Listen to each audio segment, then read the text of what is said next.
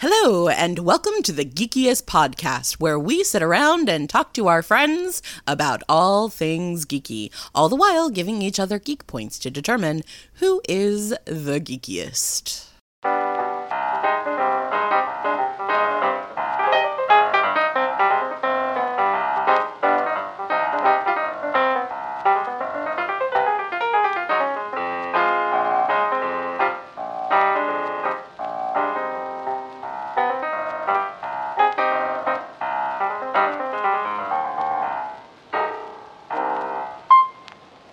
Welcome to Geekiest. My name's Joseph. My pronouns are he, him.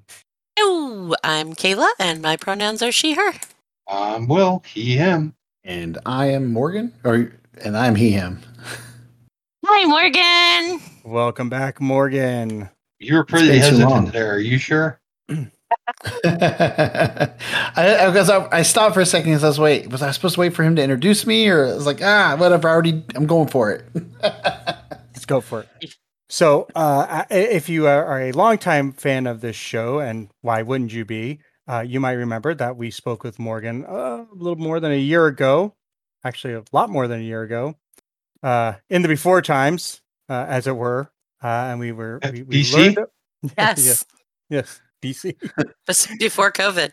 Before and COVID. yeah and, and at the time we were talking to morgan because i had got introduced to him at rpg escape 2020 and the world was interesting and cool and we met in person and The whole world went to hell and it's all your fault. it is. you know what it is is we we we we liked that uh, we like the yellow studio so much that i i went over and and talked on you know with brian about us using the studio you know moving forward and we came to an agreement and then the next week everything closed down so I, yeah, I was like, I was one of the only people I think you interviewed in there. uh you and Yeah. brian Yeah, Yeah. yeah That was it. Yeah, yeah, because we I uh, was setting up for uh, a friend of mine who is a com- who's a comedian. Uh, we were going to interview her, and we thought that would be you know great to have her in there. And uh, yeah, it just uh, yeah. So COVID kicked us in the teeth. yeah, yeah. And now we have to wear a and, face mask. squarely and frequently. yeah. Uh, so since then, you have you you started appearing on also guest Scott Coventry's uh, podcast or stream, Yeah, it's Twitch stream. his Twitch stream, um, and and then you of course DM'd the uh, the Twitch stream where I won D and D. Yeah, yeah, you did. you won, dude. It's like the only time. You, I remember. I remember that too because you're like, I can actually say I won D and D. Totally. Um, and then and then a couple months ago, you reached out to me and you're like, "How do I do a podcast?" Yeah, Ta-da! And And you- uh, you helped a lot. It it helped a lot, man. You really did. Well, well, it's my pleasure to bring you into the pain that is making a podcast. Um, and so on Mondays now, you are releasing episodes of Heroes of Voxis. Yes, I am. So, I mean, besides, yeah. So let's let's recap here. Pro DM, I'm a live streamer on uh on Scott's show, and now I'm running a podcast myself, thanks to your help, uh, getting it set up. But yeah, we we record on Thursday every other Thursday, and we actually record two episodes, uh, and then I spend a week editing each episode and then releasing them on the the Monday after. So that way, it's like I got a little bit of time to edit them and get them all nice and ready for everybody to listen to. That was very It smart. is. I, I, as as as an editor of a podcast, I know the the pain. Well, you know, yeah, as editor of, I mean, I've, I'm a graphic designer by trade, and I've also done a lot of video editing. And oh, that's another thing I'm- have, but we'll talk about that in a second. But with when you edit all the time, you realize uh, an hour of editing can take, or an hour of video can take like four or five hours of editing. So I was looking at the show and I said, okay, do I really want to do every week a three hour show and then try to edit it while still working the full time job, taking care of seven kids, and all these other things? I said, yeah, no. So what we're going to do is we're going to cut it in half, do an hour now, and then, or an hour and a half, and then another hour and a half, which was the best thing I could have ever done. It makes everything so much easier for editing purposes. And I think it's actually been good for the podcast too because it gets people just enough to, to still want more instead of sitting there. Because I love Critical Role, we all do. We've talked about it last mm-hmm. time I was here. But listen to it for three hours. It's not easy to sit down and take three hours out of your day to listen to that. But it's a little bit easier if it's just an hour, hour and a half long. It's easier to work that in there. So it's it's gone really well. Actually, we've had a lot of people tune in. We already have uh, almost 400 listens, almost. Nice. So we are at. I mean, yeah, we were at. I was just going to try to look at it real quick to tell you because I'm currently at 375 listens Nice. Or for our like eight episodes I think we have out, and we we just released a special Halloween episode today. Oh boy. Part part one, we did a Cthulhu Halloween special, and Jake. I don't know if you met. I don't know if you know Jake from uh, D20. Uh, huh? Yeah, Jake from State Farm. Jake, show me a coke. Death by D20. Jake.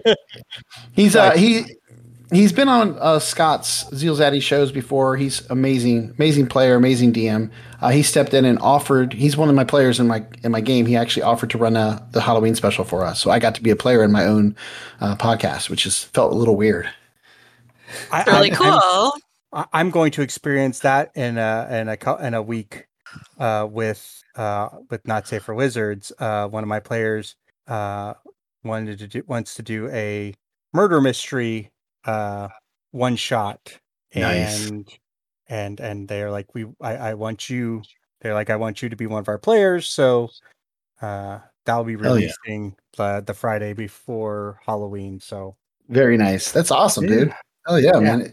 It's it's so nice to be able to get to be a player every so often, you know, because then we can torment them, you know, especially when one of our players is the DM. We get to show them. but um, I mean, this podcast has been a lot of fun. Um, only other thing that, I'm, that I've really been doing besides all the stuff I was talking about is, uh, and I, I want to throw this out there because there's two things I want to throw out about my wife. One is our YouTube channel that we started together, uh, the Duty Do's. Uh, my last name is Duty, D U T Y, like you're on duty. So we, because we are parents that stay home and we don't really get to go out because we don't have any family to watch our kids. And again, we have seven kids. Nobody wants to watch seven kids. So um, our, our date Not nights without are money. yeah, Uh, and that's more than the date. Paying somebody to watch seven kids.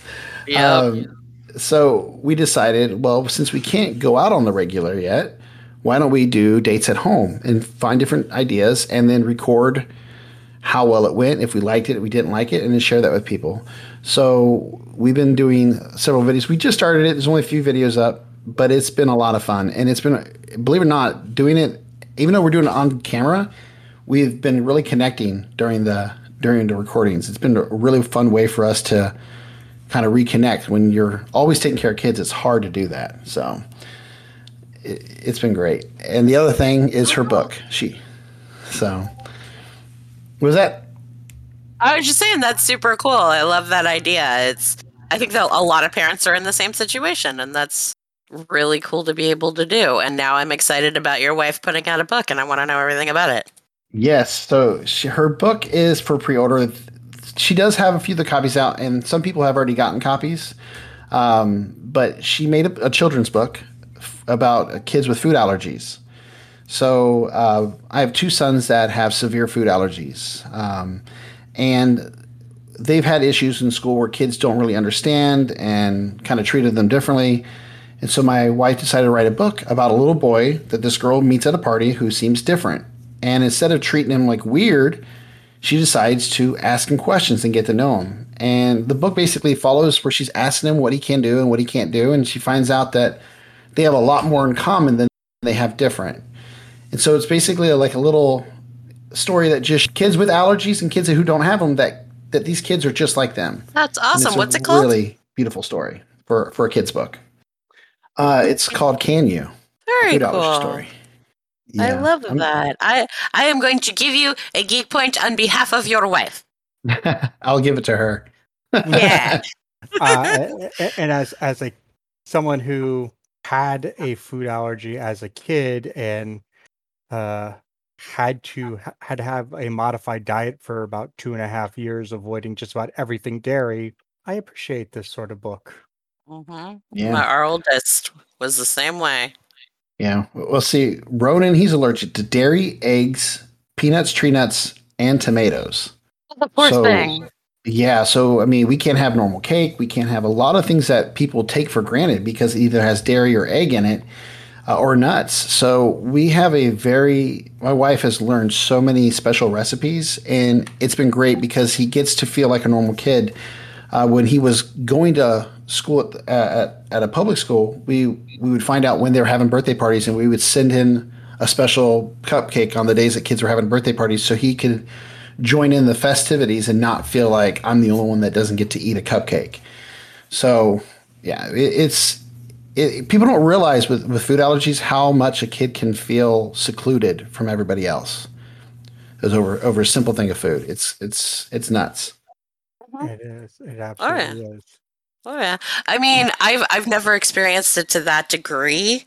Um, and I actually developed a late in life food allergy, and I ended up allergic to seafood. And even as a grown up, sometimes you feel bad, you know, because people will be like, "Oh, you should come over for dinner," da da da, and then you say, you know, "Oh, by the way, I'm allergic to seafood," and everything that they planned had seafood in it or whatever, and it's yeah, that's tough. Yeah, there's a lot of parties we don't get to go to. Yeah, Yeah. it, it's it's it, people don't realize it, and you know, and it's hard because some people don't they don't understand food allergies because in in the world, uh, allergies do not have enough information. You can go to like four or five different food allergists. I'm talking about doctors, professionals, and they can all give you different information on the same subject because there's so many different opinions and views, and there's just not enough data that is provided accurately to the community. So a lot of people don't take it serious, not to mention television and movies. They make fun of it so frequently that people just see it as, oh, just take an epi and you'll be fine, or drink some Benadryl and you'll be fine. But they don't realize that sometimes even if you take that stuff, you can still die from it, even if you pop the epi and everything. So mm-hmm. there's a lot of a lot of things that just get turned into like a big joke. And I never realized until I had a kid with food allergies that how crazy it all is. And I'm like, wow, all these things that I took for granted, I can't do that anymore. So it's sorry, I didn't mean to go off on a food allergy thing because I know we're talking about Kiki stuff, but it just I really love her book because of how much work she put into it and it doesn't focus on the food allergies. It says he has allergies, but it focuses on who he is as a kid. And I think that is the important message that gets lost a lot of times in the food allergy community. And the next thing Yeah, that needs yeah. to happen is she needs to do a, a cookbook. Yeah, right. There you Oh, man. go. Yo, there you go. Well, that's such a good idea. My wife can cook too. So I'm I throwing told Will her- a geek on that one. Yeah, that's smart. That, that's because Yeah. Will loves cookbooks. Yeah, cookbooks. You should make a cookbook. No, and uh, Will, your, your title should be Will Loves Cookbooks. no, uh, no. I. This is going back a few years, but I actually heard the greatest idea I've I, I've ever heard. Uh, Alton Brown was in investigating doing an interactive cookbook. Interesting. Okay. It would it, the, the the thought was it would be a virtual program that it would be kind of cook along with Alton Brown. Here's the recipe. We're going to do it together, step by step with video. That's super cool. How did that work out? I feel like I'd Uh, screw that it, up. it it it has not. It I, hasn't I have come been out. waiting. Uh, I, it apparently it is a it is a difficult thing to work out how to make that be a thing. That's really interesting because if you think about it, that does seem like the next logical step in in cookbook and technology evolution is to have something like that. Yeah, because I mean, an, an app where you could have video playing and you know step by step instructions. Do this. Do this. Do this. Uh-huh. What is it? Oh, my only question is, what would you do during the time that's waiting? Would you just have music playing, like uh, elevator music? Like put it in the oven for twenty minutes. Do do do do do do do do do. do. That would be awesome, but uh, I, I would think to save on bandwidth, it would be to just like click here to continue. Yeah, right. right. Or, you know, set a timer kind of a thing and they'd like set the timer for you and you could walk away from it'd it for a little bit. Yeah, it Yeah. would run in the, the the timer would run in in the app. hmm That could be cool. That or it does the speech. I don't know if you've you've gone to look up recipes online lately, but uh, you know I understand for SEO purposes now these recipes have to have like you know a six to eight hundred word blog post with them. I do, right? So you know you you maybe you got the this the speech to text version of of Yeah, that the- going on. The blog back. that's going with it. Yeah. That would be interesting. funny. While you're waiting, let's tell you about this recipe and how delicious it is. Right? I want to tell you about the time I brought this recipe to the family dinner and Uncle Kirby, who doesn't like much of anything. Oh my god, that would be Let's funny. give you doing- the history. That'd be that's what I'm saying. That'd be funny, right? Like so. After you put it in, it just gives you the history of how the recipe came about. So it's like you get a whole history story of how this recipe was made. Like that would be kind of funny. I, that don't that would actually kind of fit the the Alton Brown uh mode too, because you know uh, Good Eats was always I- I- you know as much a cooking program as it was a you know uh, history of food and technology program. So Yeah. You hear that? You should do it like that, man. Do it like that, Brown. We're solving his problems right here. Yes, I'll take I'll take a ten percent cut off of whatever, and uh, Thank you. Yeah, this goes. This idea of his goes back to like I just looked it up as 2011. Oh wow. Wow. ten years. Huh. I That's guess the other. I guess the other thing would be is the delivery method because you could I mean it, you know doing it It would in have to be an app, app that you buy. Yeah. Yeah. Yeah. Paid up. but yeah but and then it's like you know for for new recipes is it like you know a DLC sort of thing where you've got a micro micro transaction within the app to Download it. yeah Or it could be a uh, you okay you you paid your you know well what's a, a typical cookbook cost like 40 bucks. Okay, you've paid your 40 bucks for this thing. Now we're going to okay here's here's you know 250 and 250 interactive recipes that you can do, and we're going to throw you 50 seasonal recipes every month. That'd be cool. you know, okay, this is we're going into we're going into Thanksgiving, so here's the Thanksgiving cookbook. Like a here's the here's the whole Christmas subscription. cookbook. Mm-hmm. Man, You know, I am never going to into sell the January, thousand. so diet cookbook for January because Right. it's got to be a thing. I'm fat. You can't be putting food out here like this for me. You're making me hungry. right? Jeez. Yeah, I'm never going to sell the thousands of cookbooks I have in the shop. I swear. Everybody's going digital. It- you know, it is. It's a. I mean, my wife with her book, she was like, she told them like, "No, nah, I don't want the digital version." I'm like, "What? Are you crazy? Well, I like a good book." I'm like, most people do, but there's a lot of people who are like, "I don't got room for it on my shelf. I'll just get the digital version." I said, plus it's like free money because you got to pay to have those printed, but the digital ones you just you get the money for it. like, get a digital Yeah. copy. Yeah. She's, so she's like, you know what? You're right. I'm like, yeah, I know I'm right. like, so, uh, but yeah, so her book is going to be available for digital or uh, print. So I was like, smart move. I'm glad, I'm glad she Yeah. listened. She doesn't normally listen, which, you know, to be fair, no woman really wants to listen to us. and it's probably wiser that they don't usually.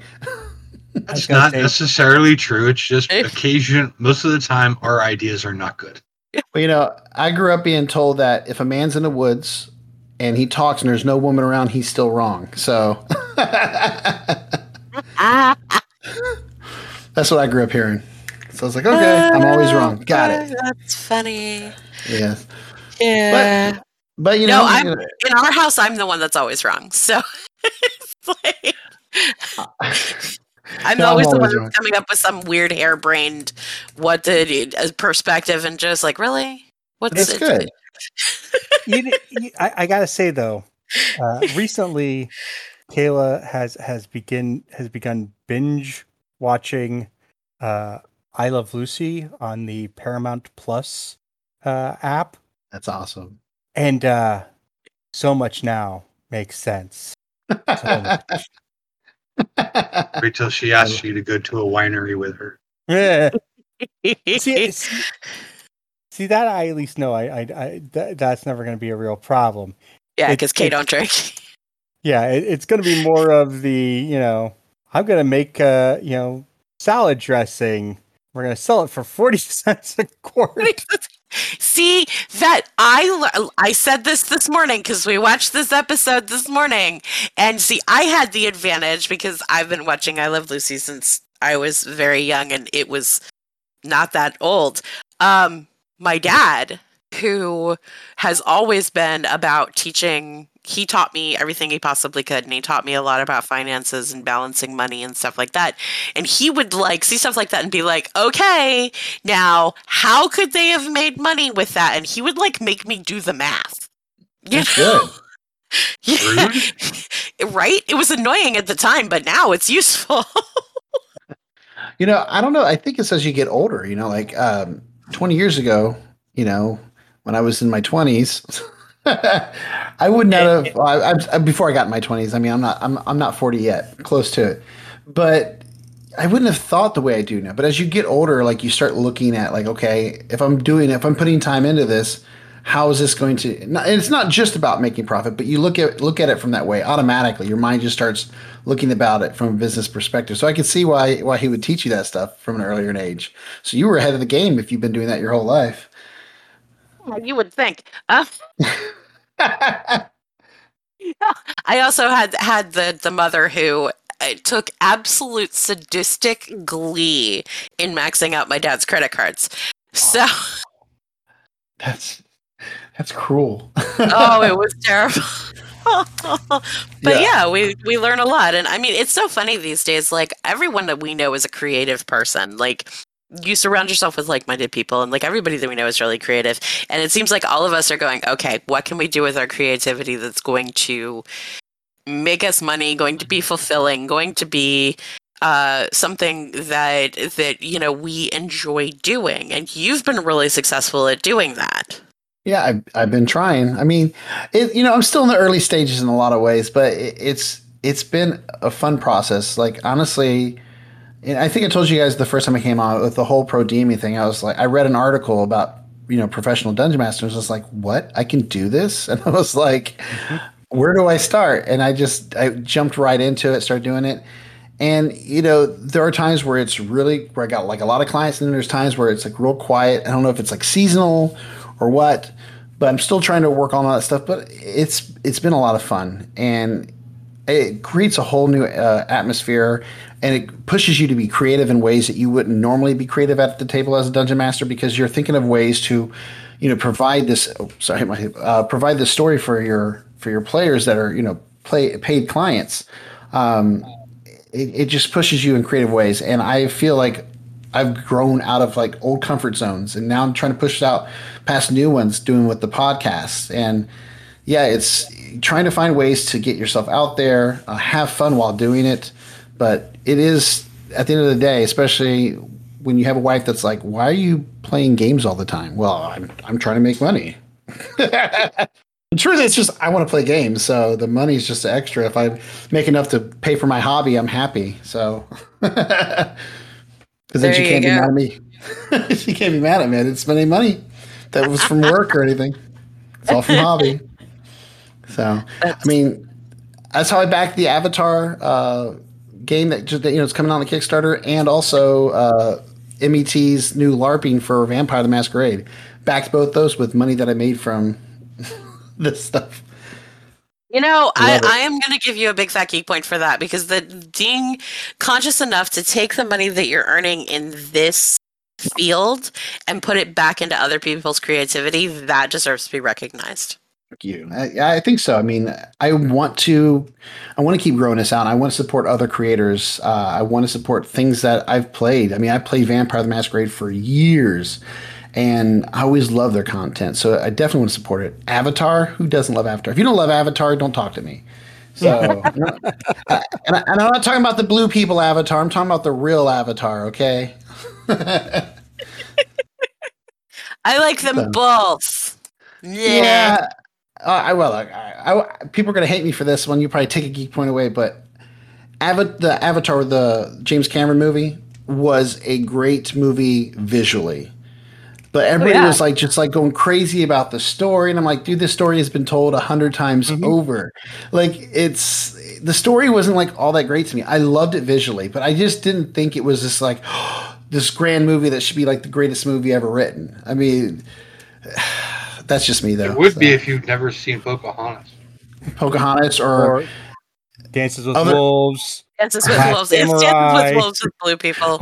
Yeah. any any movie where where somebody's being like overtaken be, and considered a uh, what is it what, what a, a heathen or whatever yeah like that's it's just the same story over and over and and I love the concept and I love I, I did like certain things about it but it just was not like the greatest movie for me definitely not so I just I think for me I just hated everybody was all hyped up on it when that movie came out like people were going like four or five times to see it in 3D and I'm like it's not that serious like it's good but No, slow it, down it was. there. I think it was just because it was so visually stunning. It was gorgeous. It was. It's it's a I mean, beautiful movie, and I mean, like when I found out that Sigourney Weaver was in it, I was like, okay, I have to see this movie. Like, there's no, she just, I don't know, she brought something to it that I don't think the movie would have been suc- as successful without. And she's she's an amazing actress. So Yeah, Yeah, and there were I- some I- really cute little nods to Alien and stuff like that in there too, which is just hysterical. there were. I love it when movies do that stuff. I love it when there's like certain nods to certain, especially when you have actors being brought over, like uh, Supernatural, the TV show. When they were there was uh, one of the episodes they were on the lot and they were doing like a thing with Gilmore Girls, like and there's where Gilmore Girls were filmed, and the guy that plays Sam was like, "Oh crap," you know. I love that. I love that nod. I was like, "There you go. That's perfect." So yeah, they did a few good ones in Supernatural. They were they were good about that. They had a lot of fun on set. yeah. Crazy shit. but Sorry, I, I got you guys all detoured. You guys are trying to talk about my stuff. I'm like, let's talk about everybody else's stuff. I was just, I was just going to jump back into like, okay, so uh, we've we've we've gone on our, our on our t- on one of our tangents. I was going to say we've gone on our tangent because only one. what we do. Uh, It's really But, me. uh, I'm sorry. no, it, listen. If you uh, check out any of our episodes, that's last week we went on a, a a a very deep dive on on the Matrix, the upcoming Matrix movie coming out, and and you know expectations and and all sorts of stuff. And Will got the line of the night with how how how big a pedestal are you putting this movie on? that was brilliant. yeah. Um, so, Heroes of Vox- Voxis, please tell us about your world and where things are. And Well, Heroes of Voxis, uh, the concept is it's kind of I mean it's old but new. Like so, the planet itself is pretty much an almost entire world of water at this point, with several little, basically like what used to be volcanoes that pop out that lead into what is known as the Underdark or the Void, um, the Voidlands, and the whole story of what happened or how it happened is lost to history but the general the general idea the mythology behind it is at some point the gods were at a war with with the darker gods the good gods versus the evil gods kind of situation and something happened and the gods ripped the planet apart leaving the dark gods and whatever they were creating down below pulled the entire continents up into the sky uh, which also created several places being broken off and floating down just below the continents in what now is the drift. So there's these little floating islands, and there's these huge continents that are floating, and the people live up there. And there's basically a barrier, a clouded barrier, sky of sky, and who knows what's in there, keeping people from being able to cross down or cross up. And so we follow a group of heroes that are in the, the continents high above the planet's core. And what's interesting about their story is it comes at a time there's a there is a floating city above the continents that they believe is the city of the gods. Nobody can get there. Nobody's been able to ever go up there. There is some type of barrier preventing people from just being able to go up and touch that island where the city is. At the start of our campaign, that city seems to be under attack, and parts of it come flying off onto the continent below. Our heroes are trying to understand what has hit the ground, and they, what they discover is there are some evil things that have now been dropped onto the continent that are affecting the life on Voxis. And so their story is following these guys as they try to figure out what it is and what they can do to stop it from destroying the continents above the, the planet core. And that's kind of what this general story is. And it's kind of the world. I mean, that's the gist of the basic of the world, if you want, if you so wish to know. Okay, so when can I guess? yeah, no, I mean, I'd love to. I I've been thinking about trying to get a guest on soon, so I, I mean, I'd be down. Uh, they're just now entering uh, Oglor, which is named. It's a territory that just recently was named. It is where hordes of not just bar. Uh, it's like bardic hordes of like goblins, orcs, uh, and humans, but it's mostly ruled by the orcs. They have for centuries been in different clans and warred with each other, raided other territories. But recently, their leader Oglor has formed most of the clans and is trying to turn it from just a random territory into like an actual, like, hey, this is our nation. And he's trying to get it recognized and respected by the other nations. And there is one of the crash sites is there, and there's a clan uh, that may have come in contact with it that is now causing disruption in Oglor's plans. So they're the players are just now entering into that territory to try to figure out what they can do to uh, keep things from turning very volatile. And I am potentially thinking about bringing somebody in as a guest guest player. So I don't know. We can talk. We can definitely talk. we'll, we'll talk. Um, that definitely sounds really cool. And then you're still uh you're still Scott's uh Scott stream. I'm uh, still on Scott's stream, uh, Mist of Elixia. I play Veteran Magic of House Magic. I'm a wood elf noble. His father was uh, the Viscount of the island of Elixia. He is kind of like the black sheep of the family. He is a wizard.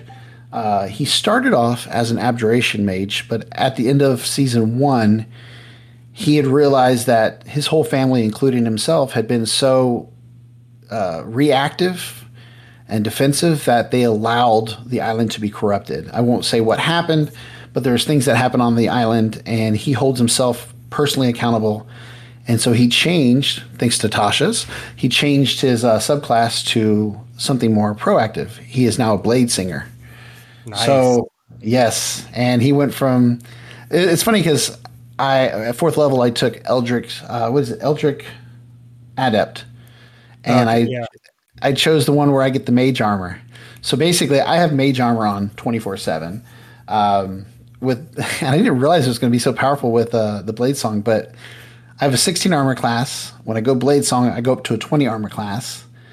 Uh, if I'm not Blade Song, I pop Shield, I go to a 21. And if I have Blade Song and I still pop Shield, I go up to a 25 armor class as a wizard. There's no armor. Yeah, so he's he's kind of uh, he's not really the tank or anything like that, but he's definitely starting to prove himself more uh, in a fight. And I definitely like to use Shadow Blade a lot with him. But it is a fun stream. the The cast is amazing. Uh, Tiffany, Dylan, uh, Brandon, they're all amazing players. They the way they role play their characters is just incredible. Dylan, he's playing our Dragonborn barbarian, and he he's not intelligent, right? You know, everybody kind of plays like the dumb barbarian. He's not dumb though. He when I say he's not intelligent, I mean he just he's not book smart, and he plays his he plays the barbarian in a way that is really believable. He doesn't understand a lot of things, but he's not a stupid person. He's very intelligent, just not in the ways of society and that's literally how he plays the Dragonborn. But it's so fun. He plays him so like innocent in certain ways. Like he doesn't understand certain types of innuendos and jokes.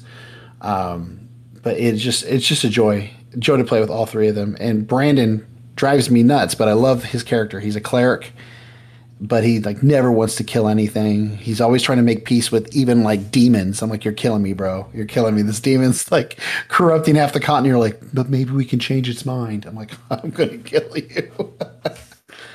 but they they're it's just such an amazing cast to play with, and I'm so thrilled to be a part of season not just one but season two as well. It's it's been a blast so far.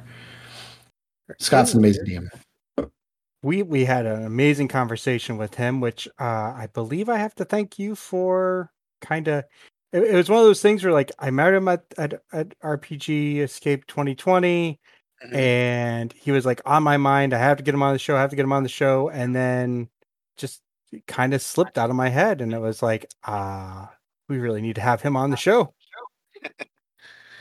Yeah, he's he's amazing. He's such a, he's got so much knowledge for the for the community. He's been a part of it for so long, uh, and he he's a thrill to work with. Um, he's such a good heart too. Really great person. I love playing with him. I love being a part of his cast. Super jealous that uh, your your wife gets to be in the in his puppet game that's coming up, and I didn't. Yeah, yeah, super excited. Um, we actually were streaming on Wednesday. Which will be the Um, day after this airs. So I would say check uh, Zeal Zaddy's uh, VOD on Twitch if you are a subscriber, or check uh, when it gets up onto uh, the Zeal Zaddy YouTube channel. Yep. Mhm. Yep. It'll be up on all of those. It should be a blast. Uh, And- I'm looking forward to it. I'm excited. I'm nervous as hell, but I'm excited. I've seen some of the puppets already, and they are freaking incredible. Yours is amazing. Uh, Michael's is amazing. I'm so Yeah. jealous, so jealous that I don't get to play with you too. I'm like, because I, you don't even know. Because Scott, I called Scott the day he posted it, the the thing about doing this, and I was like, dude, I'm in. He's like, uh, yeah, I, I love playing with you, and I really want you in, but I kind of want to like give other people a shot to be in the games. I'm like, damn it, Scott, you're killing me, man. It was like, and then I was like, that's cool, I understand. I let it go, and then when he released who the cast was, I was like, are you kidding me?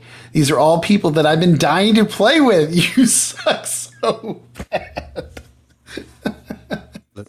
We know you will be with us in spirit. I will. I will be. I might. I might just go into chat just to cause problems. Like I should There be here. go. There you go. Yeah. Oh. Yeah, yeah, yeah. it's gonna be super fun. I'm sure because he's gonna do a bunch of these. You know, Yeah. he said that he wants to do more. This is kind of the pilot, but he wants to do more. So I'm sure at some point he will bring you in, and and then I will be the one begging to play while you're know. playing. yeah. It'd be so fun to play with you guys. It really would. I'd be. I mean, I've seen I've seen Joseph play, and I would love to play with him as a as a fellow player. Instead of just running for him. And you are just such a bubbly energy. And I've you know I've heard your characters on on your guys' podcast, and I'm like, oh my gosh, I want to I want to play with you guys. I do. I want to play with I've- you. I've- I've been debating the voice so much with this character because, like, I don't want to go too over the top with voices and stuff the first time I'm out. Like, I want to be as easy to hear and stuff as possible. And I have, like, some ideas. Um, sock but- puppet. You have to go extreme with a sock puppet. right. So, like, at first I was like, okay, so maybe I can do, like, a Prairie Dawn thing because that kind of, you know, falls into the character a little bit. But that's, that's actually a really tough voice to commit to for a whole Mhm. game. I think So- that's the hardest part with voices.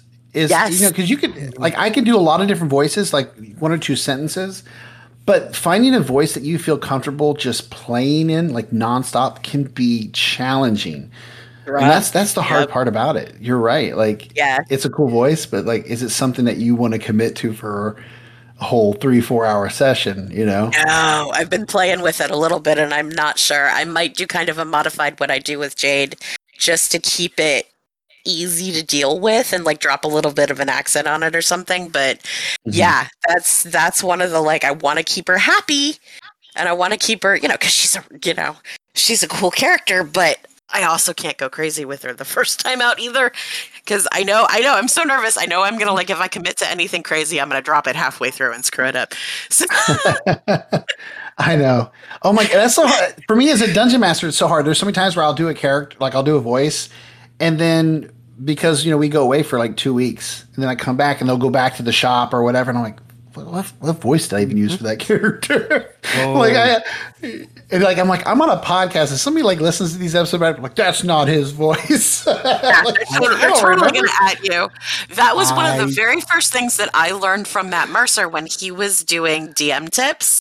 One of the very first things that stuck with me that I learned from him was make notes on your NPCs as to what fucking voice you're using. I, I I'm mean, sorry, I failed you in that Mercer. I, mean, I, I think if, if anyone has listened to um, the last two actual play episodes of Not Safe for Wizards, uh, Not Safe for Wizards, uh, the the first time that anyone spoke to Commander Bombast, uh, there there was some Sean Connery on that, and then we come back a couple weeks later, and I I remembered I remember there was Sean Connery on it about ten minutes into it, but I could not get back there. I could not get my mouth to make those sounds again. So it's just like he's going with Ren Fair Standard English. there you go. I do it all the time. I, I really hate when I like. When, I hate. I do it sometimes in mid character, like in mid speech. Like I'll, I'll, talk at it, and then uh, they'll ask me something, and I'll be thinking of the answer in my head of how I want to say it so much that I forget that I'm like using an accent. And I just start talking. I'm like, oh, I have to like go back and fix it. I'm like, shit, I just did that. Like it's it throws you yep. off sometimes. It really does, especially when There's they a- hit you with things you're not expecting. Oh my god, there's a character in the game that I run um, that I started out with one accent, and somehow in there I like totally flipped the accent on him. Joe gave me shit about it, so I decided that this was the character whose accent was going to be different every time he spoke. Nice, I love it. I may have to steal that concept and just do it for all of my NPCs. in this world, everybody speaks differently every time you talk to them, except you guys. You guys are always the same voices. Everybody you meet, though, they're different. You don't know why. I've already. It was you. Already, you were the one paddling in the boat. You must mean my brother Mushi. yeah. Yes. Nice. nice. Yes. That's key a key point. point. Good reference. Yes, I, I, I've actually already Joseph, you guys might actually like this one. I've actually started. I've already started putting together a concept uh, for my next campaign once Voxis is done. That's crazy, right? I've already started like writing stuff for it. So I was inspired by Marvel's What If, ah. and I've been seeing a lot of like content creators putting some stuff out there. Like there is a Geppetton where you can actually make a race of living teddy bears as a playable character. Oh, and shut up! Really? Yes, I'll, I'll, get you the info. I can't remember off the top of my head who who it is. It's actually on my Twitter. I posted about it, but um, they're you have Kaila's full and undivided attention. Yes, and I also I also found, and it, it wasn't over over OP or anything like this. I found a tune sub race online as well. So I started thinking, like, what if there's all these multi? Like, I wanted to do a multiverse D and D game, kind of like Exiles. You remember Exiles from the comics, where they were like characters pulled mm-hmm. from different Marvel, and they had to like fix the different universes or fix problems in the different. I want to do something like that with a concept where the party of players can. I'm going to create a whole list of different sub races that or races and sub races that they can play, and you can basically make a hero from a different different universe and they all have to work together. So somebody in the party might be a toon who can like every so often pull something out of his bag but it's not what he needs or play a Geppetton, a living teddy bear that goes around and fights alongside an elf. Like I just think it'd be a really cool concept to have all these different multiverse stories and then oh, yeah. Every adventure taking them to a new plane, a new world and just exploring that world just a little bit, just enough to give you like, oh, this world's cool, and then fixing whatever problems there, and then going to the next one. Um, I just think I would like to formally submit my application. yeah. So that is that is the next that is the next concept that I want to put together, uh, and that that's going to cool. be. The reason why I've already started is I know that's going to be a daunting challenge because we're not just dealing with one world; we're dealing with multiple worlds. So I'm already starting to write stuff for that. Like I am, I'm never stopping. I'm always, I'm up till two, three, four in the morning writing content for either my clients or my podcast or future campaigns that I don't even know when they're going to air. But yeah, it's just nonstop creating stuff. That's good though. That's you're you're constantly exercising that muscle, and the more you exercise that muscle, the stronger it gets, and the more you do it. I agree. You know, I've, I've I have found that my my creative muscles lose strength very quickly if I neglect them. You're not wrong. I mean, there's times where um, if I don't do it for a little while, I'm like, I it's a struggle getting back into writing something, some new content. But I try to uh, always look at different things for inspiration. Pinterest, uh, TikTok. I believe it or not, TikTok. The D and D community on TikTok is amazing. I don't know if you guys are on TikTok. Oh, good. Yes, oh, yes we are. I actually, I over, I have over a thousand followers on TikTok already. That's so, awesome. Yeah, and I've I actually got introduced to. So here's something else I got pulled into. There's a guy on there, Mitchy Kent. Uh, he's doing a West Marches style Vampire the Masquerade Fifth Edition. Um, yeah, and he's already got like seventy people on his Discord server for this. And he kept trying to get me because I would join his lives and we would just chat because we, we talk about a lot of different things D and D related. He's like, "You should come join the, the the vampire game." I'm like, "Nah, nah, I'm doing a lot of things." And somehow I am now on the server. I am going to be playing a Tremere. I'm like, "What did you do? You just like dominate on me, man. Like, what happened here?" like now I'm like, I have to play a vampire game, and I don't even have time for that. Like, what the hell? How did I get pulled into this shit? So mm-hmm. but the my, my point is is the TikTok community on there. They there's so many great things that people like give you out there mm-hmm. that get get my my gears spinning. So like whenever I start to like lose focus and I'm like, man, I, I can't think of anything. I just start watching TikTok, but just D and D TikTok, and I'm like, ooh, that gave me an idea, and I just start going with it. There's so many great No, places I- to find find stuff for that creative juice. I do the same thing. I do it. I do it with with D and D stuff. I do it with hell. I do it sometimes when like I just I have a day and like I need to clean the house. There's I need to do laundry. I need to clean the house. I don't Mhm. wanna. And then CleanTok is a thing. Really CleanTok, interesting. Clean talk, and I will sit there and watch videos of other people cleaning their house and get inspired. It's the stupidest thing, but it works. Uh, you know, I have thousands. I, I seriously have like over a hundred Pinterest boards. It's ridiculous. Really, It's nuts because I'll, I'll anytime because I'm an upcycle artist. So like my multi, I'm a multimedia artist. Like I do a bunch of different stuff, and I'll sit and I'll look like I was saying before the show. I compl- I just completely tore apart and redid my workshop. yeah. I remember. Yeah, And I was talking and I'll sit and I'll look at everything in my workshop and go, shit, what do I want to do? You know, I have all of this stuff. I could literally do just about anything I wanted to right now. What do I want to do? and I'll go to a Pinterest board or I'll go to like, I follow a lot of crafters and um, like small business creators and stuff like that on TikTok and just watch for a little while and something will spark. Yeah, I mean, I do. I do that. I do that for my my job stuff because I'm a graphic designer. Um, like this week, we're for my job, they wanted to do a a, a sale based around Back to the Future because I don't know if you guys know, but the 21st is Back to the Future's like birthday. That's kind of like Back to the Future Day. That's Wow. like this week coming up, and uh, so I went on Pinterest because they wanted me to put like a, a, a banner together for the website.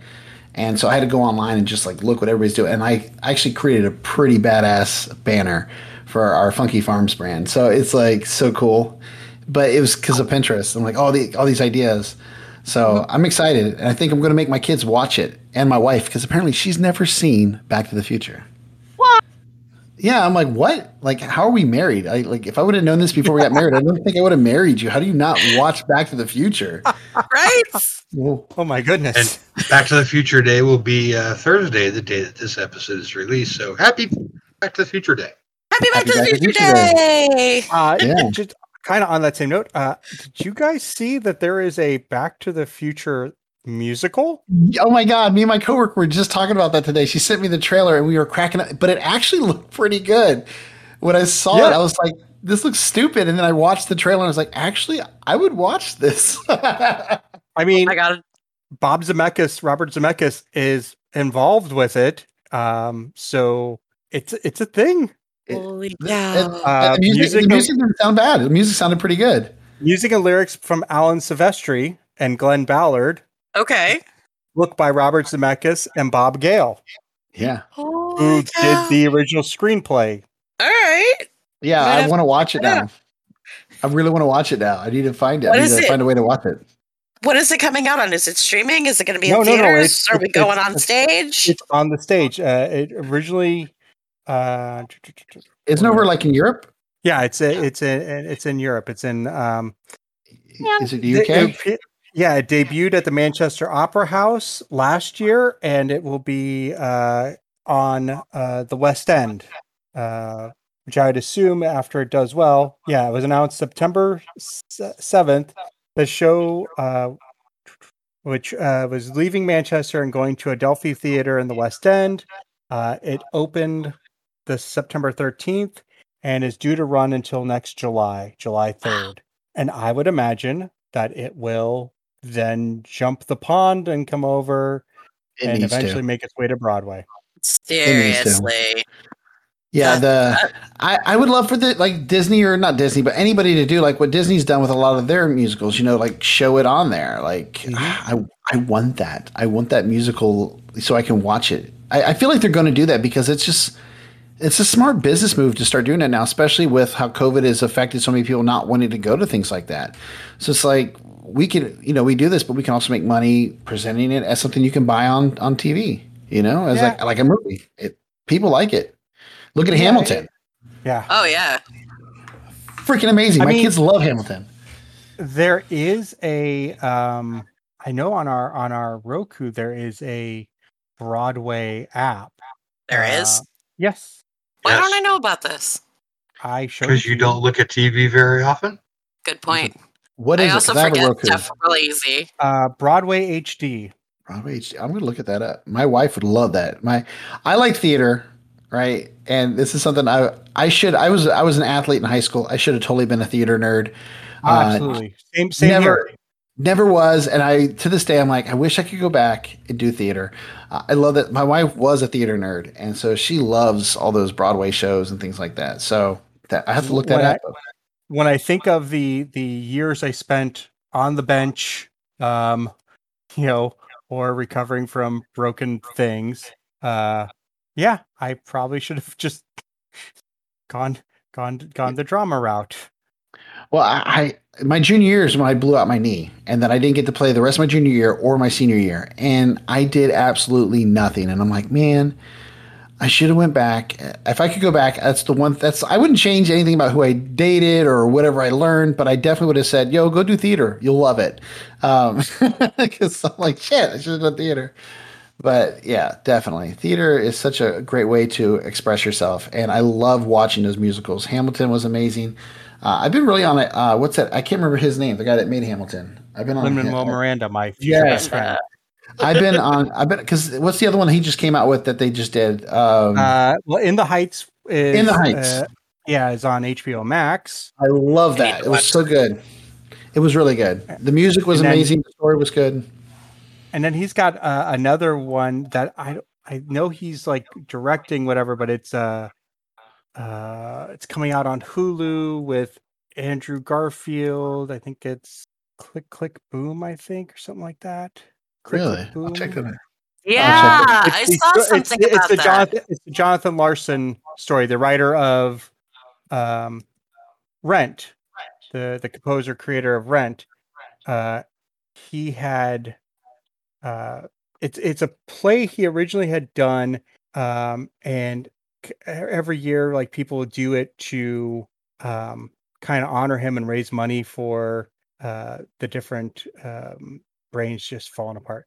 Uh, for all Happens- like different all the time. charities, the phil- the philanthropic things that uh, his family has set up, and uh, yeah, so they the uh, tick tick boom, not yeah, um, it's he wrote it. Um, I don't think though. I think it was done um, after he had passed. Gotcha. Or no, I'm so I'm wrong. He actually performed in it uh, in 1990. Um, it was revised and revamped, and it became a three actor piece. And now they are doing a feature length uh, feature length film on Netflix, not on um, who? Why I don't why do I think it was Hulu, but it's on Netflix. Um, Okay. So yeah, it's that's coming soon. So so many things coming out soon. Like Netflix has got some great stuff coming out. Amazon's got at least one thing that I'm really looking forward coming out. Um, I- I'm sure I'm sure you guys have already talked about it, but uh, you know, Critical Roles show. I can't wait for that to come out. But HBO's got some great shows on there too. I just there's so many good things coming out lately. Um, it's kind of nice. It's kind of nice. You know, the world has felt like it's been falling apart for so long, but at least at least television's getting good again. yeah. I, I think I said, I've said it before, but it's interesting because it feels like those that are creating television are starting to listen to the common man because we now have an outlet to create our own content. And seeing the popularity of that content, they're starting to listen to what we actually want. Yeah, it, it feels like that. It feels like shows are listening more about character concepts and stories because you know, there's so many movies in the past you're like, oh man, I'm so excited about it. And you watch it like, that was nothing like the book, or that was nothing like the comic book characters. And it's just like, ugh. But they finally feel, I mean, some people may not agree with me. It took, it took them three tries to get Spider Man right. So, Right? so, I mean, I'm a huge Spider Man fan. And if you don't like me saying that, oh well. Tom, Tom Holland is definitely the best Spider Man. Oh, he is amazing. There is there's hands down no argument about that. And I respect what the others did. And they did what they you know, what they could with what they had and all that stuff, but Tom Holland is the one. Like he just above and beyond all the others. And he's just such a cool dude. Yeah. I, I've always felt like uh, Tobey Maguire was a great Peter Parker, but a terrible Spider Man, uh, because you know, because he just didn't have the uh, like like joyous like hoo hoo yeah he was just emo Spider-Man. You know Peter Parker's kind of emo because life is uh-huh. always rough for him but he puts on the costume he's cracking jokes and you watch those movies tell me how many jokes he cracks as Spider-Man. That's I remember when when the Andrew Garfield t- two movies came out, and Kaila I think said to me it like she's like he's actually telling jokes while he's in the suit. and, and that leads Andrew Garfield great Spider-Man freaking phenomenal Spider-Man. Terrible Peter Parker. Because he was just too cool for school Peter Parker. Yeah. and Peter Parker is never too school. He's the nerd. He's the Yeah. geek that everybody's just like ah whatever trip and pick on him. And Andrew Garfield was riding skateboards. Even before he was Spider-Man he was like cruising around like I'm cool. And I'm like what? That's not Spider-Man. Like he doesn't Peter Parker doesn't roll around the halls on a skateboard. Like what the? And the Tom Holland. Of Spider Yeah, he got it. The success of Spider-Man is because we as all the nerd kids can identify with him. You know, and if you make him cool before the suit, we don't identify with him anymore. And then we're yeah. all looking for that radioactive thing to bite us.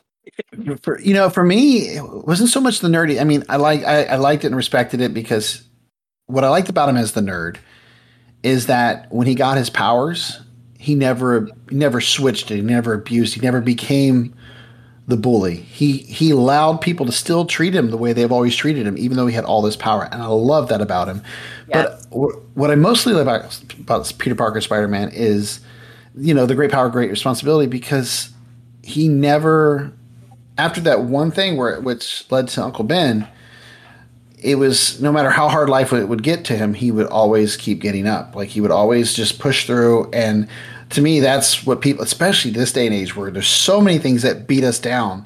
You need that whole keep getting up and pushing forward kind of mentality. And that was always the appeal for me for for Spider Man. It was the never give up attitude.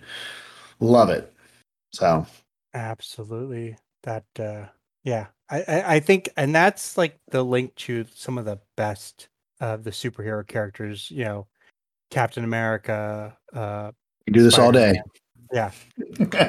yeah, that's a key point. No, but I, but I mean there there are several several characters out there where it's like I mean, I'll even put I'll put early Batman before, you know, like they went out and made him Bat God. Um but like Yeah. you know, you you you know, you read several panels and and Bruce is getting his ass handed to him and it's like, you know, Alfred's trying to talk him out of going going back out the next night and he's like, Nope, got to do it. Yeah, but Batman's got money. I mean, come on. He has no Well, reason is- to stay down. He has no reason. Peter Parker's poor. He has to like sell photos of himself to pay his to pay his bills. Like, and uh, Listen, yeah, that kid's got a smart racket, okay? yeah, I I love that. I love that uh, at the end of Civil War when he when he revealed himself as Peter Parker and J. Jonah Jameson was coming after him, like trying to sue him because he'd been selling photos of himself. Like that should crack me up. I was like, damn, like even Jonah was like, you mother, all these years. Oh That's what you shit! get for uh, being such a jerk, man.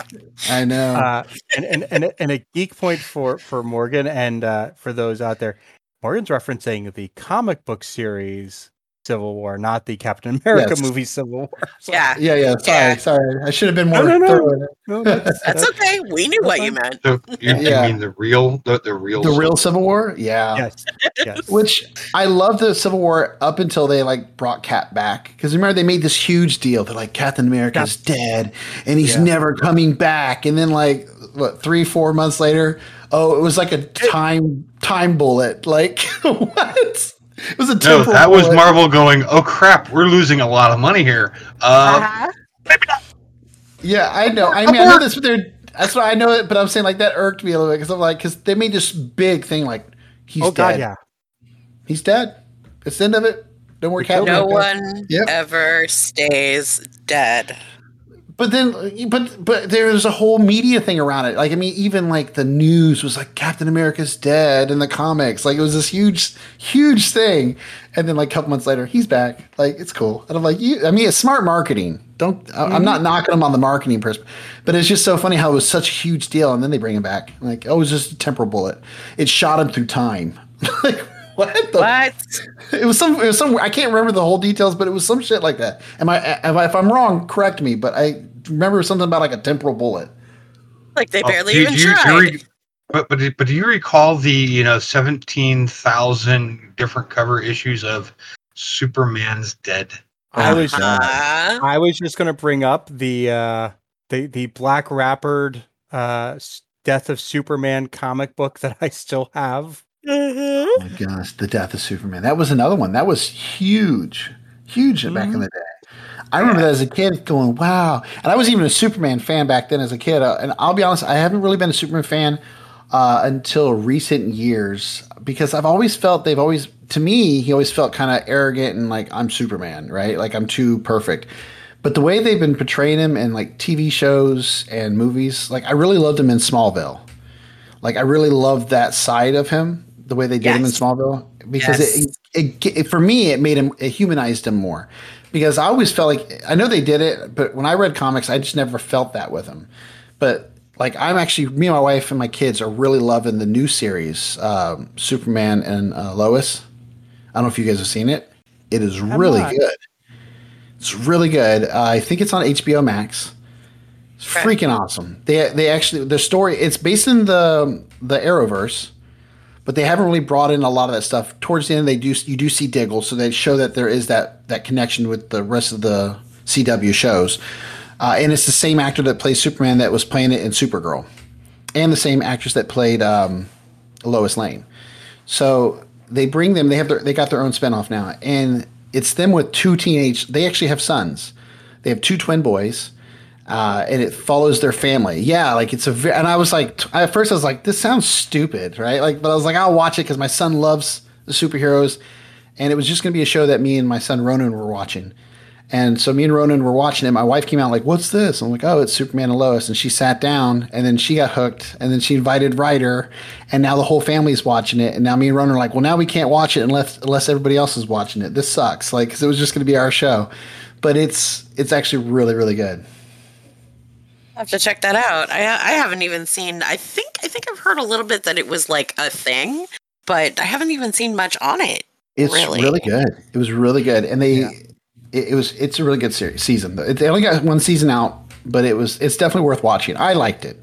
If you watch it and you don't like it, let me know what you what you didn't like about it. But I thought it was really well done, and it's you see Superman, but it, it feels like the focus is less on Superman and more on Clark and Lois and their two sons, like trying to balance Superman and their lives as a family. And it, it was just it's a really cool take on Superman, in my opinion. I like that. That's cool. Yeah. So what's next for you, sir? Oh my gosh. Can you gosh. talk to Uh, us about what's in the pipeline? I mean, like I besides said, the- the the multiverse. Uh, what I want to do with our podcast is, I want to turn it into where we're going to do it like have our main show, but start doing more one shots. Uh, either because most of my players, other than um, other than the one that plays Jace, everybody is a DM. So either us taking turns running some one shots here and there, but have the main focus of our you know campaign, or bring in guest DMs and allow them to do one shots, or bring in guest players. You know, I, I want to do a thing where the podcast isn't just focused on one show. I would love to do uh, a branch off and have several other things underneath it. Obviously, you don't want to have two shows on the same one because it gets confusing tracking it. But I think it'd be fun to have a series of one shots of different games. I don't want to run a bunch of D and D games. I want to turn it into a podcast where we have our main D and D game, and then every so often we'll have one or two episodes showing a different system, a different gaming system that somebody can run a game for. um, because the idea that I have would be that players get to or the community get to see games that they may have never played before, uh, and and may say, hey, I want to try that one. I think it'd be a great way to promote other content creators out there other than Dungeons and Dragons. So that is something I'm working towards, but I got to build up that following first. So I got to build up uh, a nice following so that way we can really start cranking those kind of things out.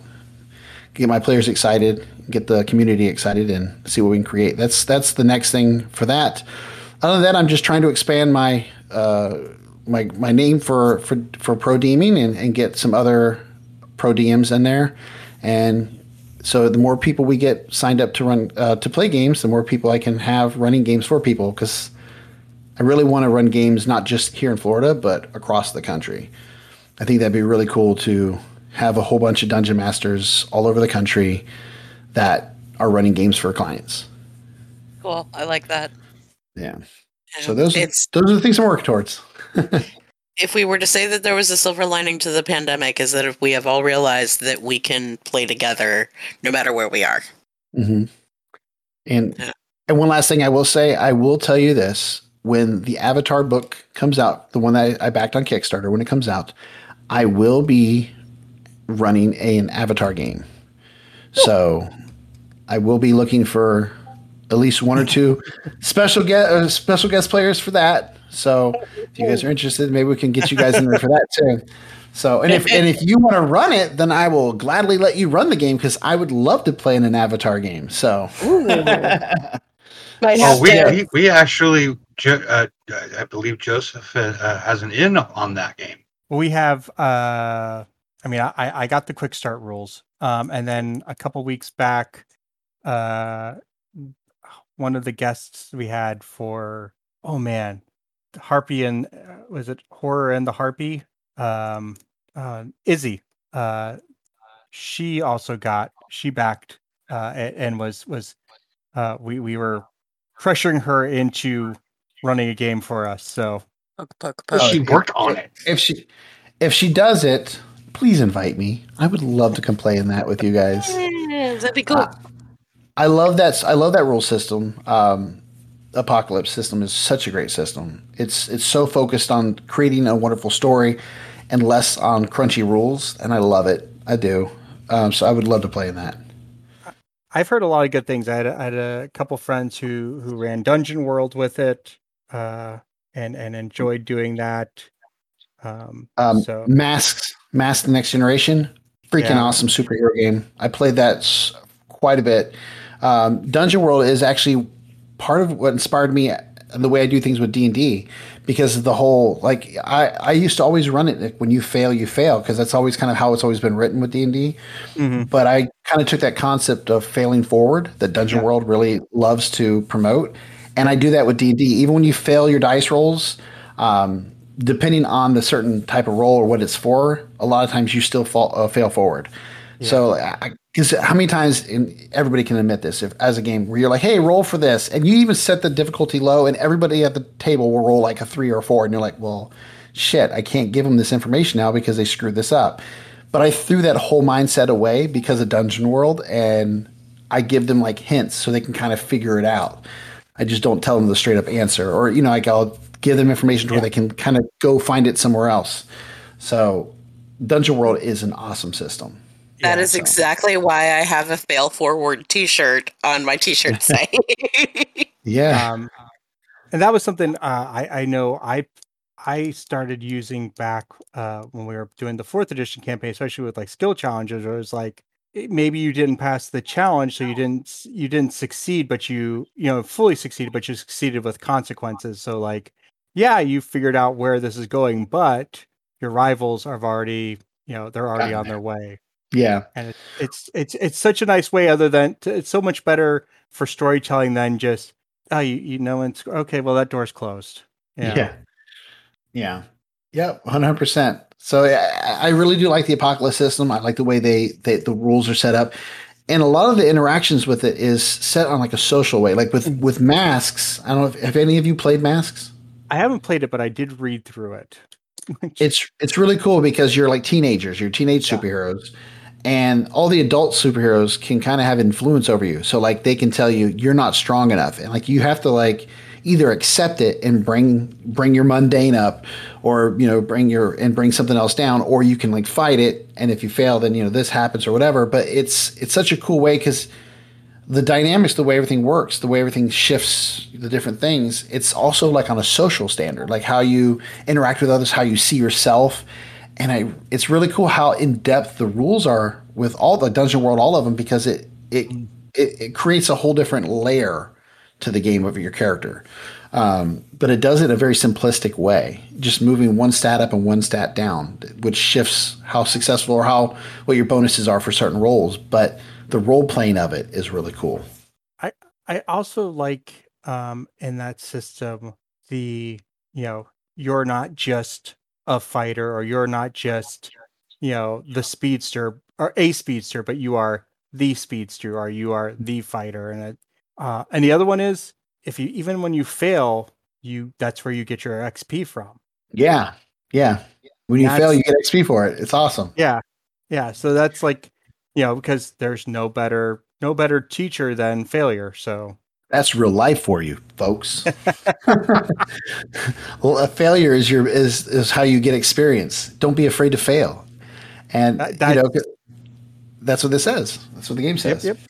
Yeah, I I know, love and it. that's that, that is so true. And I've I've seen people, and I'm sure you know. Hey, if you've been on Pinterest, you've definitely have seen this. You know, first attempt in learning or something like that is is what fail stands for, or something like that. It's Yeah. Yeah, and but that's why I'm looking forward to the Avatar game because it follows Mm. these it follows kids. You're playing uh, well, I shouldn't say kids, young teenagers in a sense, young uh, older kids, young teenagers, and it's all about them figuring out who they are and failing to get more experience. And that's literally what the apocalypse system is really built around: failing forward uh, and figuring out who your character is. And it's like the perfect perfect system for uh, an Avatar game, in my opinion. I mean, I can't think of a better system to use for Avatar. So I have to agree with you. That is that is Yeah. very true. Um, uh, well, we have we're, we're we're getting a little late, so we want to get to. Uh, I know I'll talk your ear off all night. You got to be careful with me. And we Huh. would love to, but some of us have to get up in the morning. Yeah. What? Um, So, um, before we get to the geek news, though, want to do a little Kickstarter update. Uh, something as we talk to the creators who are putting things up on Kickstarter. It's one of the things we want to start doing is to uh, keep you informed on what's going on. So we will go first to uh, Grant Lankard's uh, Memoirs of the Morbid. Uh, that's a 60-page black and white horror anthology, uh, which has uh, five self-contained stories, kind of in a Tales from the Crypt sort of uh, vibe. Uh, currently, it is at 2831 of a goal of 4,000. He's got, uh, as of this recording on the 18th, he's got 12 days to go. So when this comes out, it'll be like nine. Uh, so get on in there so you can help support a creator that we really like talking to. Um, and as mentioned uh, the other week when we talked uh, last week when we talked to Jason Lennox, uh, he uh, did roll out uh, the stretch goal. Uh, so when the project hits 10,000, uh, they will be adding a wolf and pig illustration to volume two, the volume two book. Um, Cool. So, and uh, for a status update on it, uh, they uh, of course when we talked to him last week it had already fully funded he is the the kickstarter is currently at 9546 uh so like 450 something dollars to that stretch goal uh with uh 19 days as of this recording so like 16 days when this podcast comes out uh so if you haven't gotten over there to back it uh definitely uh take that opportunity um so that's just the the updates I wanted to give. So hey, let's get into the geek news. I'll go first because I only have a couple of things this week. Alrighty. It's been a little crazy. Um, okay, so a little while ago, I did a review of because I like to do action figure reviews. I did uh, the new NECA um, Gargoyle Goliath. Mm-hmm. Uh, they have now revealed Demona, and Okay. she is really beautiful. Earlier this year, NECA announced a new line of action figures based on Disney's classic animated series Gargoyles. Uh, they already revealed Goliath. and We talked about him, but they've now it is a seven-inch Demona action figure, and she looks amazing. There aren't a lot of details shared for the figure, but there are several photos below showing it off. I will put that in the chat so you guys can see kind of what's going on there. Um, and there's no doubt the fans are going to like what they see. It looks like it includes several areas of articulation, along with fabric clothing and some accessories, which include swappable hands an alternate faced face sculpt. I can speak with an angry with an angry expression and red glowing eyes and a couple of blasters for good measure. Um, she is wow, uh, d- true to my uh, telling people about stuff in a podcast that's completely visual. Um, go and look this up. Uh, she is really, really beautiful. I've always been a Demona fan. Um, for those of you that might not know, and who wouldn't, uh, but Demona, uh, the Gargoyles series had a habit of uh, employing Star Trek actors to fill in their voices. Uh, and Demona was originally voiced by Marina Sirtis, uh, who so cool. Isn't she gorgeous? Uh, who played Deanna Yes. Troi in Star Trek. So yeah, she's she is really beautiful. And I don't know, maybe it's just me. Maybe I'm I'm reading into this, but I think she looks a little bit like Marina in the face, just a little bit. No, that She looks Oh, a little like her. Mm-hmm. Like they kind of they they definitely nodded to her in this because she was such such an amazing voice. Um, so go check that out, and there are there are more to come. They do have Um, plans to do all of them. Yeah, I, I was wondering if you had seen they um, they did announce before the end of the year uh, that they will be uh, also bringing out uh, I guess it's Thailog, the the the evil Goliath. Oh yeah, Um, and they on their Twitter they included a picture of him and Oh wow. yeah. So now are they just? I mean, they're just make, these are classic toys, but I, I, I haven't been up to date on my gargoyle stuff. Are they bringing gargoyles back? Because I feel like if these do well and they are not bringing it back, that they probably will. I don't. I haven't heard anything that says they're bringing it back. They should totally Um, bring back gargoyles. They they've got big shoes to fill if they do. They do. That's that, that's the thing is that that cartoon was above and beyond had incredible voices in it. And i mean if they could get brent spiner and jonathan frakes and marina sirtis and everybody that was a part of that cast back that would be i mean Even just mind-blowing. Yeah that, That would would be be. absolutely incredible. Um and i mean i would i would definitely support it if they chose to do it as long as they did it justice. Um and i think that's probably there's there's a lot of fans to make happy This is around this, that series This is one of three shows that I would love to see brought back from my childhood. This is one of three. what are the other two You're gonna laugh. SWAT cats. tell me okay SWAT cats would Okay. be the shit. And of course, I, I don't remember if I remember the name. Um, it's the one with the prince in the water, uh, Dark Waters. Dark Tides. Might have been Dark I know, Tide. I know, I know the one you're talking about. It like He- I- you saw it like three times, and it's He had he had like they were on a ship and there's the dark Mhm. water that's trying to consume. Hold on, I'm gonna look it up. I'm gonna look up the name of it so I can tell you. Dark Waters uh cartoon. It might be Tides. Let's see here. The Pirates of Dark Water. There you go. Pirates Okay. of Dark Water. If you don't know Pirates of Dark Water, get on that. It was so good, but Yes. apparently mo- moms back in the day didn't think it was appropriate for kids and they got the show canceled. Straight up. It was a Hanna-Barbera Productions freaking awesome 1990s cartoon. They never finished the series. They never finished it. It, it, it they ended it in like a, a cliffhanger, and it destroyed the hmm. hearts and minds of so many children, including myself. me But too. Gargoyles and the Pirates of Dark Waters and SWAT Cats are three cartoons I would love to see them bring back. okay that's totally fair i don't know pirates of dark water but now that i've looked it up i want to Yes. Oh yeah, the art was amazing. Yeah, it was such a good show. That it was one of those where it's like you, you, you I remember finding it, watching it, and then like it, it, it disappeared. just ends. just- It just ended. Yeah, You do when that happens. and and like it ne- like it never like there was never any like explanation for it. It was just gone. From what well, I researched it a while back, and it was apparently uh, you know the, the moms against T. I can't remember what the group was called back in the day, but it was like parents that like thought it was bad. They like protested and got the show shut down. Uh. David David Kirschner was the person who created it. It was created by David Kirschner. Wow. So Ugh. it was a great show. Great show. But anyways, Gargoyles was equally great. And I'm looking at these these figures and I'm like, if these if these do well, like I can't see why they wouldn't like, look, everybody wants these. We should remake the show and see if we can get everybody back.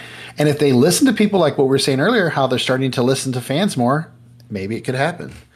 Yeah, I- I- that would be super cool if they if they d- listen to the fans.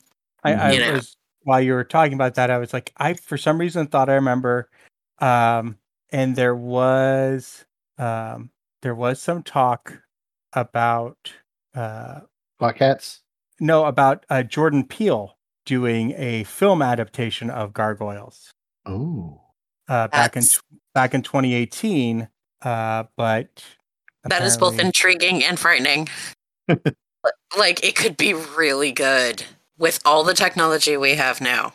And all of See- the I mean like what a workshop and we have all of this cool stuff. It could be really good, but they could also really screw it up.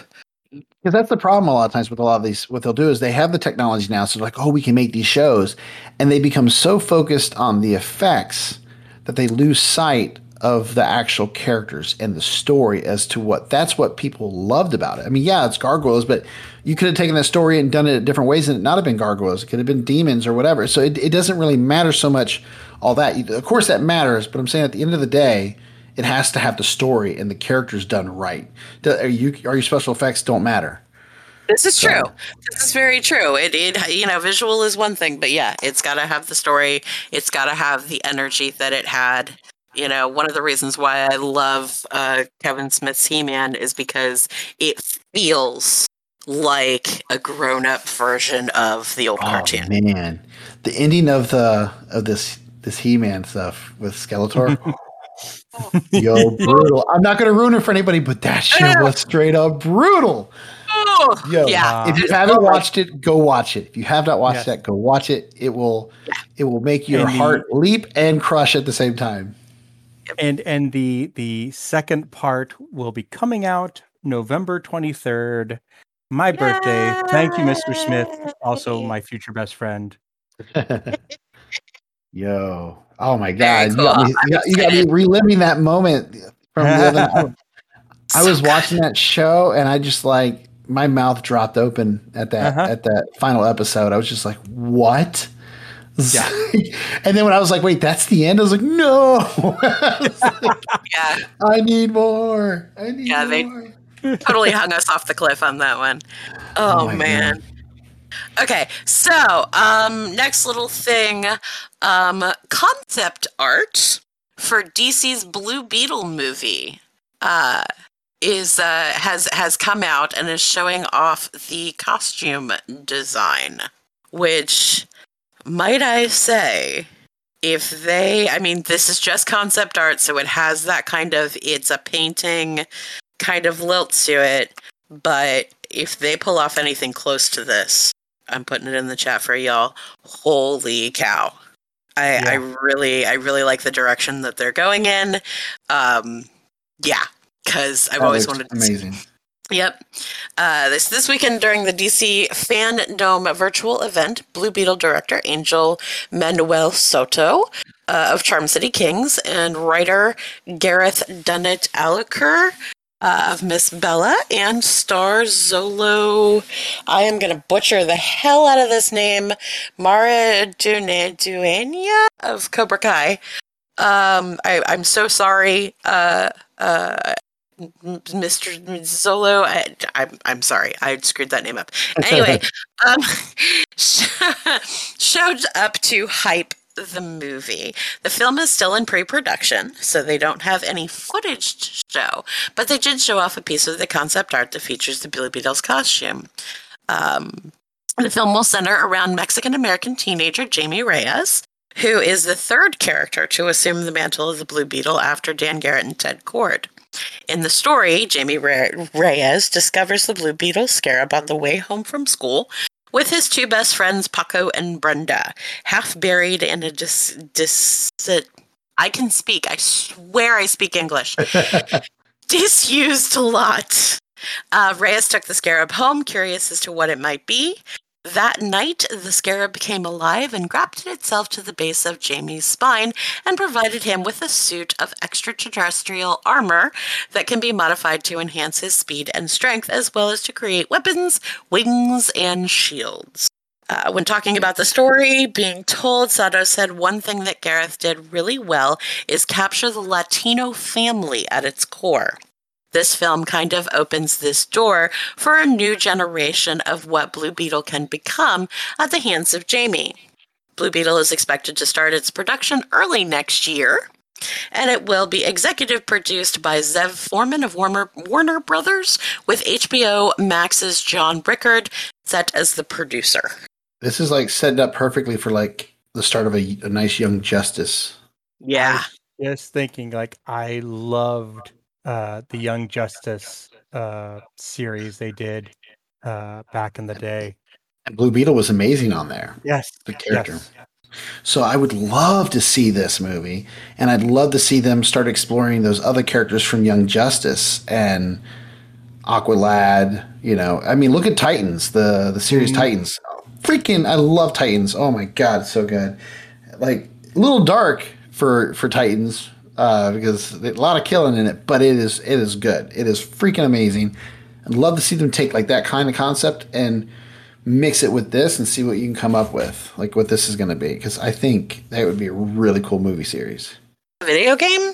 No. No, no. Titans on HBO Max. No, no. I'm talking about Young Justice.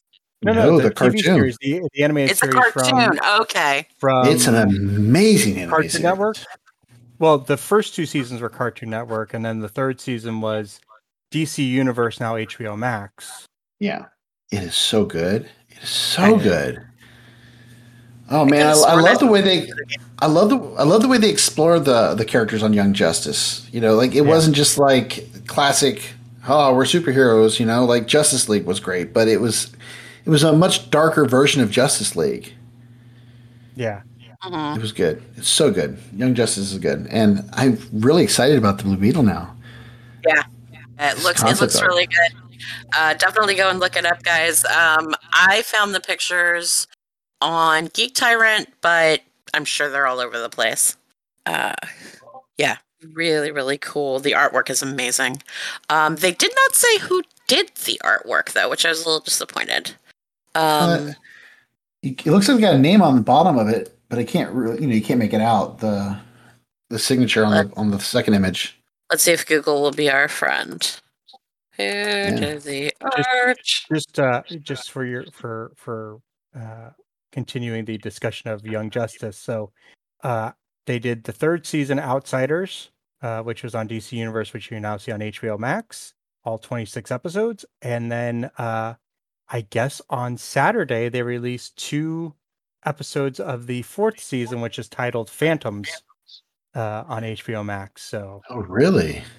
Yes. also, I, am also going to say this just because we're talking about like these guys. In, uh, Invincible is freaking amazing I, as well. I need to watch that one.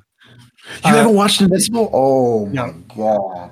You, Yo, I almost, I almost watched it with my kids. I'm so glad I did not. I'm because. Um, I'm so glad I did. no, that might be you. Um, according to, and I remember hearing this on uh on on Kevin Smith's podcast. Um, they canceled Young Justice not because the the the uh ratings were low. It was because the ratings were good, but it was skewing demographically to girls. And uh, and that's why they canceled it. And the network executive says girls don't buy toys. Rude.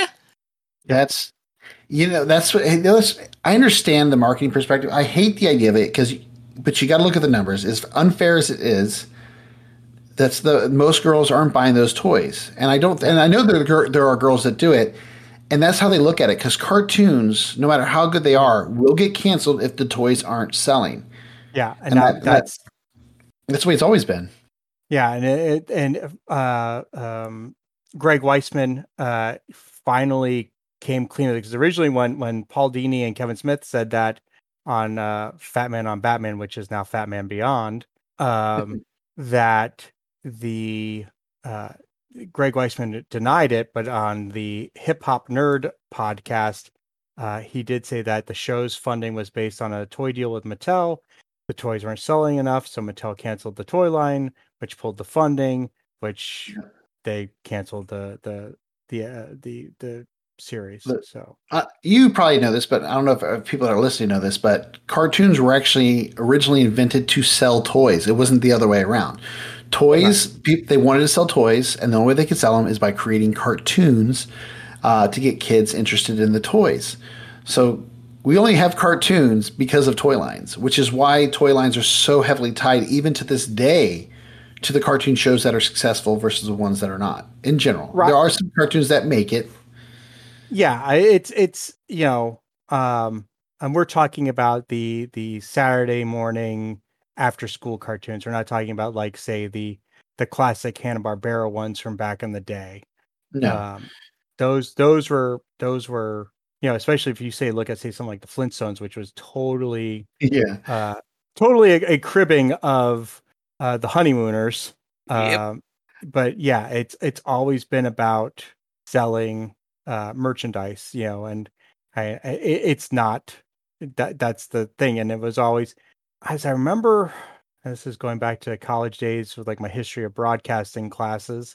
Um, one of the reasons why a lot of the cartoons that we especially came out in the 80s um, always had like the lesson at the end was because uh, there were standards in place that required that because otherwise they would get they were going to be classified as uh, just 30 minute commercials.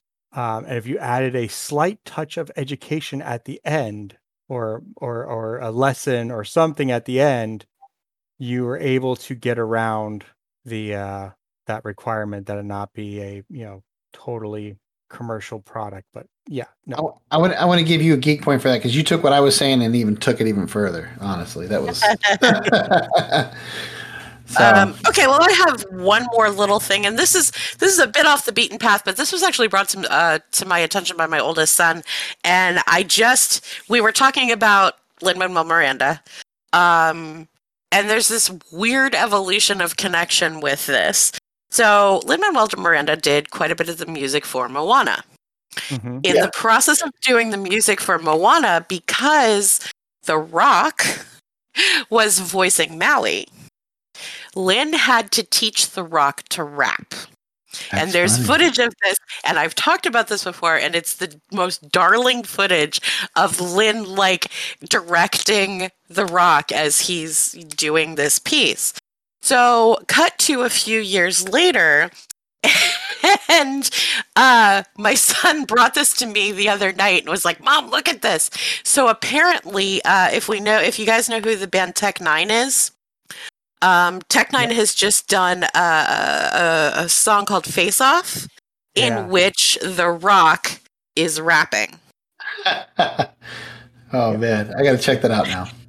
yeah I love the It's actually a really good song, and he really did a decent job of it. Uh, considering they, you know, it's a guest spot ish. You know, they like it, it's he's not in the whole song. He kind of has this little kind of piece in the middle. Um, but well done. And Tech N9ne's an incredible. Like, oh my god, they are. There's some hardcore stuff, and they're really, really interesting. And I, I love what they're doing. They're one of the few bands um, that works with Eminem a lot and and can Nice. stand toe to toe to toe with Eminem, which just is so cool. Um, so yeah, I just thought that this was a really interesting like evolution.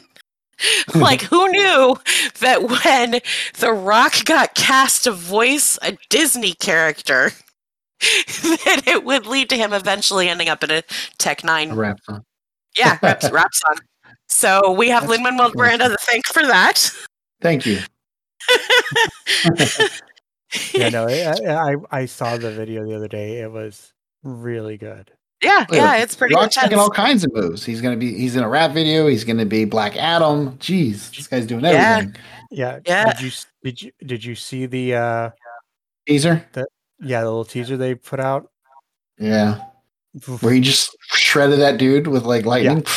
Yeah, it was beautiful, beautiful. He's terrifying. Yeah. because I'm not I'm, I'm not used to seeing that. I think the last time I saw The Rock as a as a bad guy in a movie um, was when he played Scorpion King in the first one, and he was CGI'd. He wasn't even like oh, the, bad guy. the, yeah, the Mummy movie where he was. yeah, where he was the Scorpion. Like I remember they made such a big deal about him being in that movie, and then when I watched it, it was just him CGI'd on the Scorpion. I was like, what the? This is bullshit. so funny. So funny. yeah. So yeah, I just I thought that was interesting and I figured I would throw that out there since he has definitely uh jumped both feet into the world of geek. Um he's gonna be calling Vin Diesel out soon. Um Yeah, he is. Well, he he calls him out all the time. They don't like each other, so Yeah, no, they they have issues. Uh, which, speaking of, if you are a Vin Diesel fan or if you are a Ruby Rose fan, uh, there's some fun stuff online. Uh, Ruby Rose is playing D and D with the Vin Diesel family. nice. Just, Yeah, that was really I'm- cool too. I'm just excited. that's just cool. like, and it's uh, his son that's DMing, which is just adorable. So yeah, That's cool. I'll have to check that Yeah. out. Send me a link for that. I'm going to check that out. cool, cool. Um, all right, I'm done. Go go.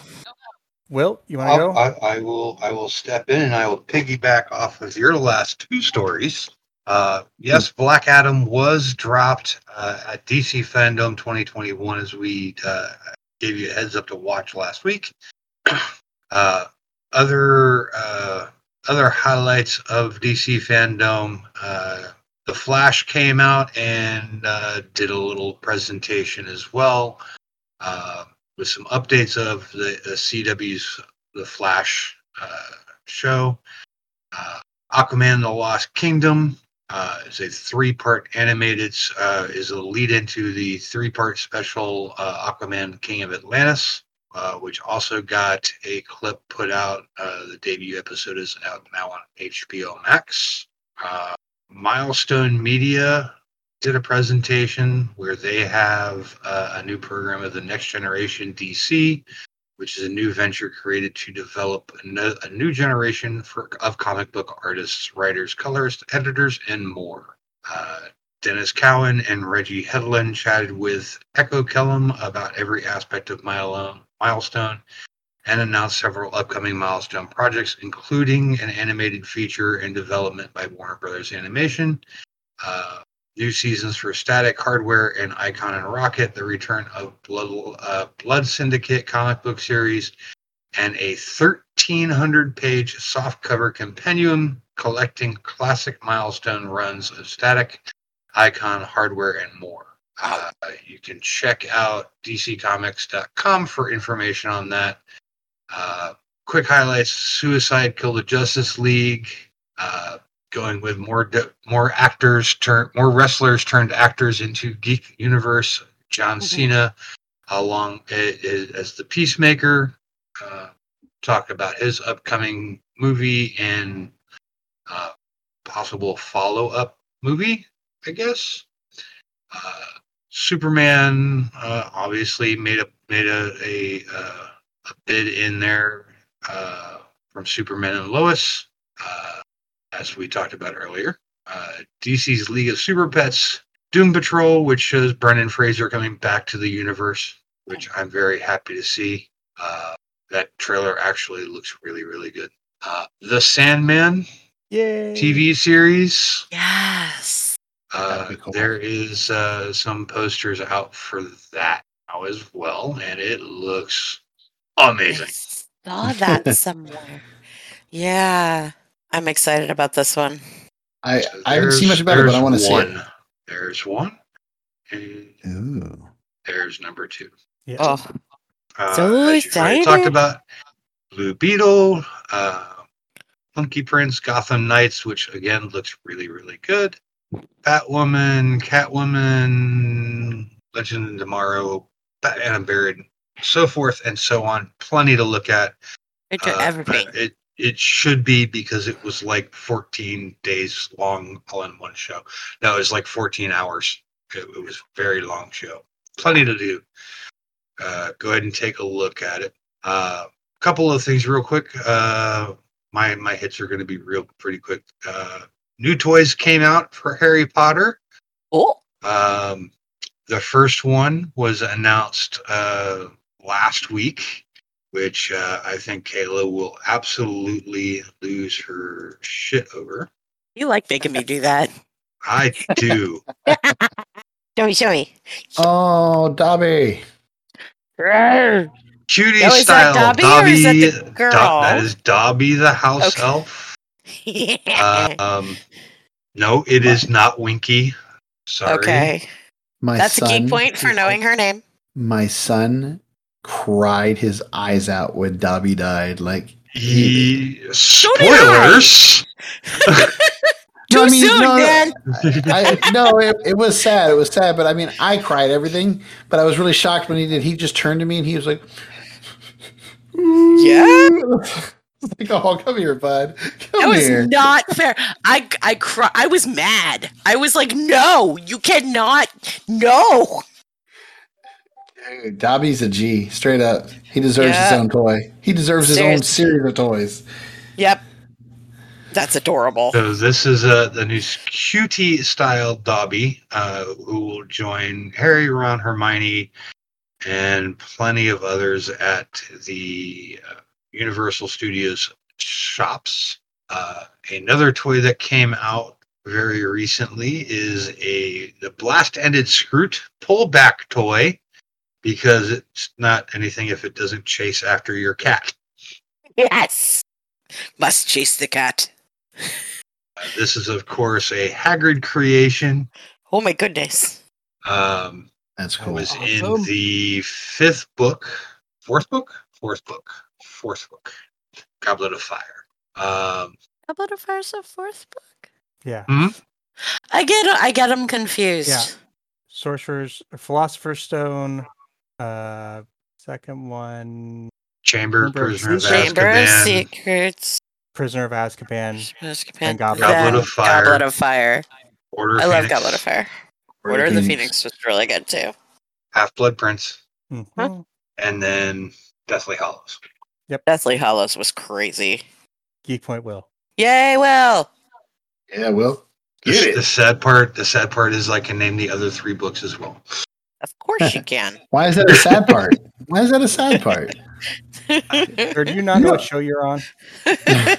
You know, I, I, I know, I know we don't, but I do want to point out what I love about the Harry Potter books, the series, is she wrote those stories. Like, if you look, read the way the first book reads, it reads for like that age of kids, and each book follows those kids in age. Like, you know, the things that you're feeling and dealing with. Mm-hmm. It was literally written in a way to where, as you get older, the books get older with you. Like the the problems, the things that they deal with. It was masterful the way she did the series because it starts off cutesy and everything's you know fun and it's like kids learning magic ooh ah and it slowly gets darker and more real and, and more struggles just like as you get older you know the things get get tougher life gets harder it gets more complicated and it, the series does that Yes. And And, I just had the coolest idea from what you just said. And my kids are too old to do this with now, but I can do it with a little bit.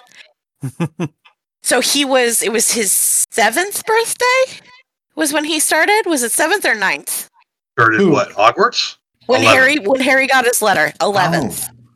Okay. yeah So have a kid who, when they turn 11, get their letter that they're now, and the book, the, the book is the gift for their 11th birthday. And each year they get a new book, and that's how you introduce new generations to Harry Potter. that'd be a cool like book thing you know like uh, you, you know Like a I don't book know, club?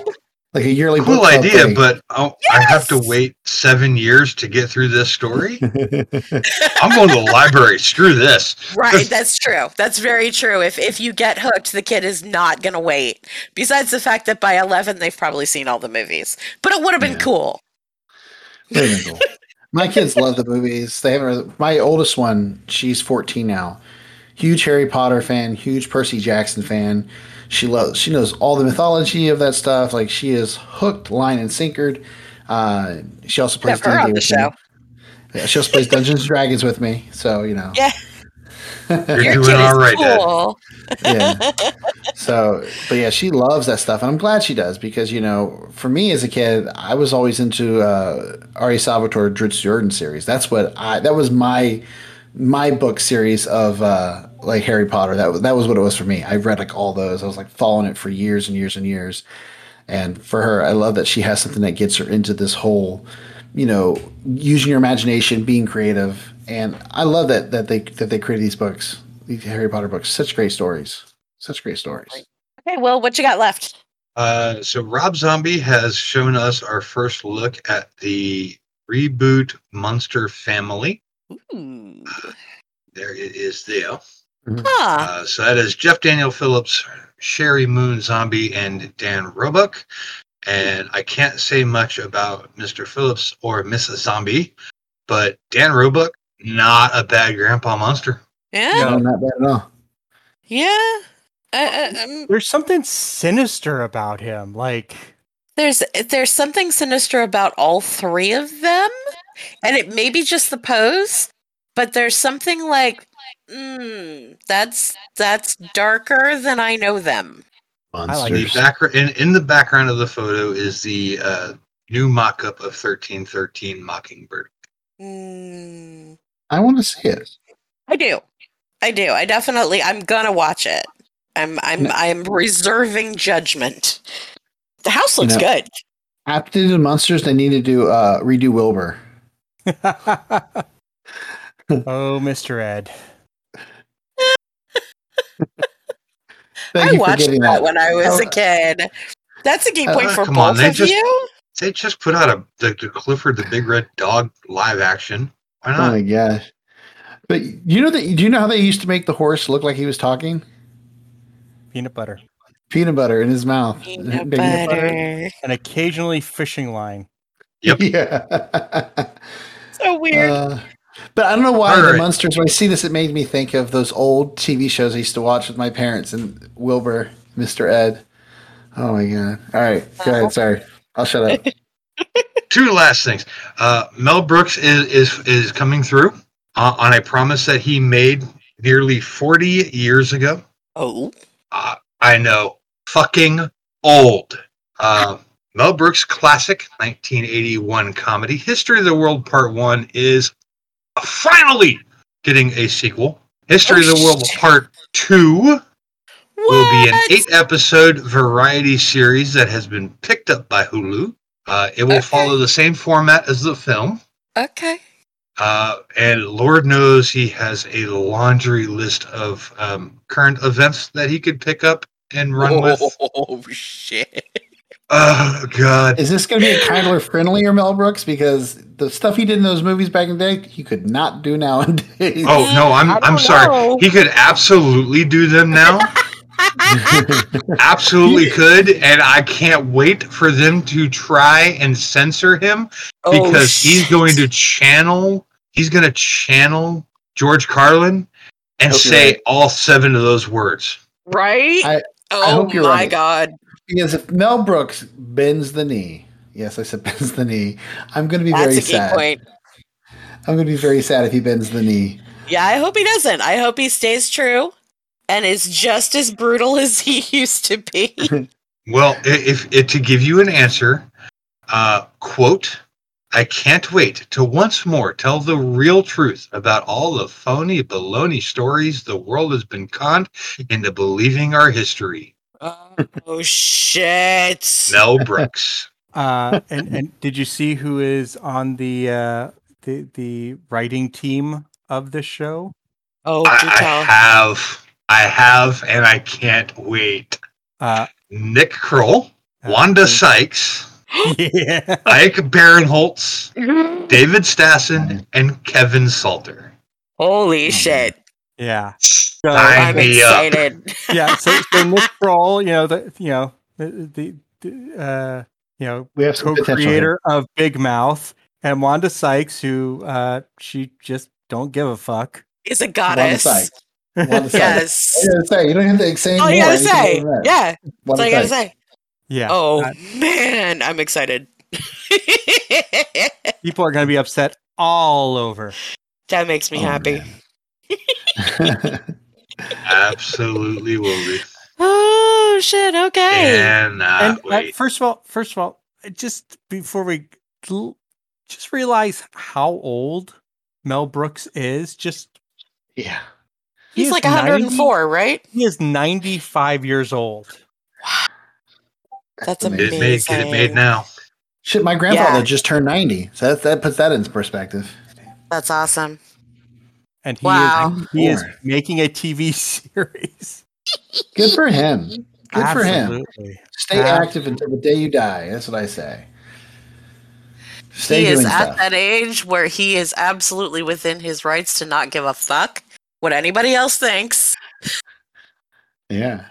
Well, well, that and his that and his part of his consci- conscience uh, passed away a few years ago when uh, when Carl Reiner passed. Uh, He's unfettered now. Yeah, Very cool. good. Thank you for bringing that up, Will. That's awesome. I thought so. Uh, so I'm going to go through. I, I, I have the uh, our top list for this uh, Halloween season. Um, some oldies but goodies in here, but some new ones. Top Uh, list of what? Halloween costumes for 2021, Oh, as cool. Halloween is coming up next week. Uh, so we'll start with uh, Baby Yoda. of course. They have adult onesies out there now, so there's no reason why you can't be Baby Yoda Ah. on steroids. Uh, Amazon.com, thirty three ninety eight. there we go. Uh, the Taylor Swift cardigan costume. Apparently, this is something that she wore in a video. Uh, How, how is that a co- it- It's not Taylor Swift. It's Taylor Swift cardigan is the costume. yeah, yeah. Well, you know, if you're balling on a budget, But, you know, what's funny to me is right, right. Like there would be that one kid who wanted to be Taylor Swift with with in a cargo, and the mom only got the Taylor Swift, and they got to be the only kid that's like, I'm only Taylor Swift. I'm not the card cardigan. There is a whole like internet around this stupid cardigan. I just Yep. looked it up and I'm scared. Although my mom And- had one similar. they, they sold out very, very fast, apparently. That's crazy. Ah. oh my Uh, god. Number 19, Carole Baskin. Apparently, this is a thing. Oh Jesus. still I from last that one- year. Interesting. Wow. Uh, number 18, Black Widow. Of Okay. course, the movie that makes sense. Number number 17, Bob Ross. A, a, a, Yes. a cult- hey, a cultural tribute. Uh, it's, a lot of his shows are back on Netflix. Yeah. That Bob biopic Ross. just came out about him as well, I believe, on Netflix. Yep. I love that. Good for Bob Ross. He should he should get some love like that for Halloween. Oh my god, including a couple's costume where one of you can go as the painting. Absolutely. Yes. But I you gotta be, that. but but you better have a red scroll to carry around with you, or at least keep it in your pocket. oh my god, that's too Uh, funny. That was, that was a happy little accident. That's right. uh, Jade from Mortal Kombat. Okay. okay. That Wow. movie. Well, I mean, that movie came out what beginning of this year. Yeah. Yeah, I liked it for the cheesy factor, but surprised that Jade the co- the costume made it such on the list. That's just because everybody wants to be me and it's the wrong search. I I want to be my D&D character. It makes sense. That makes more sense. So I, I this is where I feel culturally inept. Um, this is titled "Vaxed and Waxed" costume. What? Uh, apparently, this is this is going to a meme that was floating around sometime over the summer, where oh, yes. I, I I'm culturally ignorant of this. I do not know what it is, and I I don't want to kill myself or, or waste 35 seconds of my time to look it up. No, the idea Uh, was is that you were vaccinated, you got waxed, and you're ready to go back out into the world. Oh, see, that makes sense. See, You Yeah, saved me it. from. You're, you're saving me from having to waste my time looking it up because I. No. Uh, Yeah, that was the whole thing when the vaccine came out. Is that that all the women were like, you know, vax waxed and ready to go, like, you know, get out in the dating scene, get out in the party scene, all that stuff. ew, people. You're right.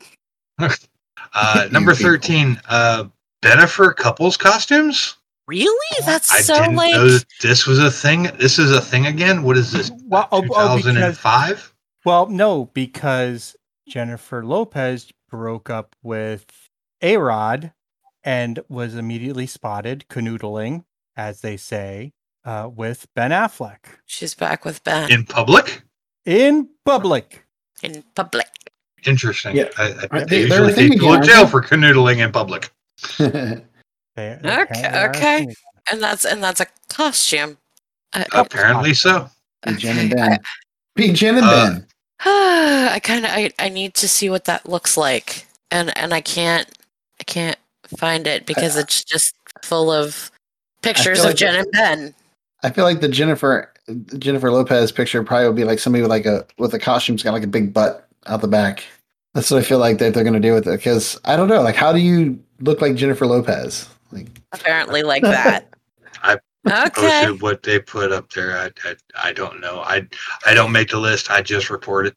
Okay, that's fair. Uh, number keep going. twelve. Uh, throwback the Rock costume. Um, like the wrestling throwback. like the old school wrestling, the Rock rocking the fanny pack. Uh, Oh, so we're talking. Oh, yes, Oh. The, the, the black hawk turtleneck, the the mom jeans. Uh, uh, Yes. Oh my God. The Rock. back in the day.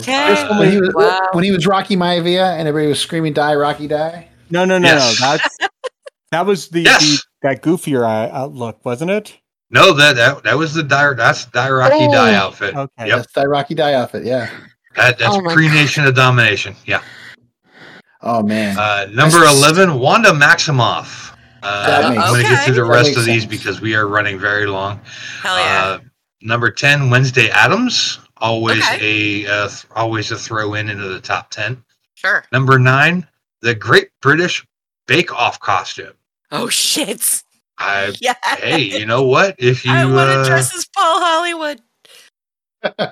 number 8, Bridgerton costumes. Yeah. Yeah. So Yeah, is that's- what's that? Edwardian, Victorian? What? What? Uh, Kind of. It's, it's say kind of a bastardization of a of like a Victorian. Yeah.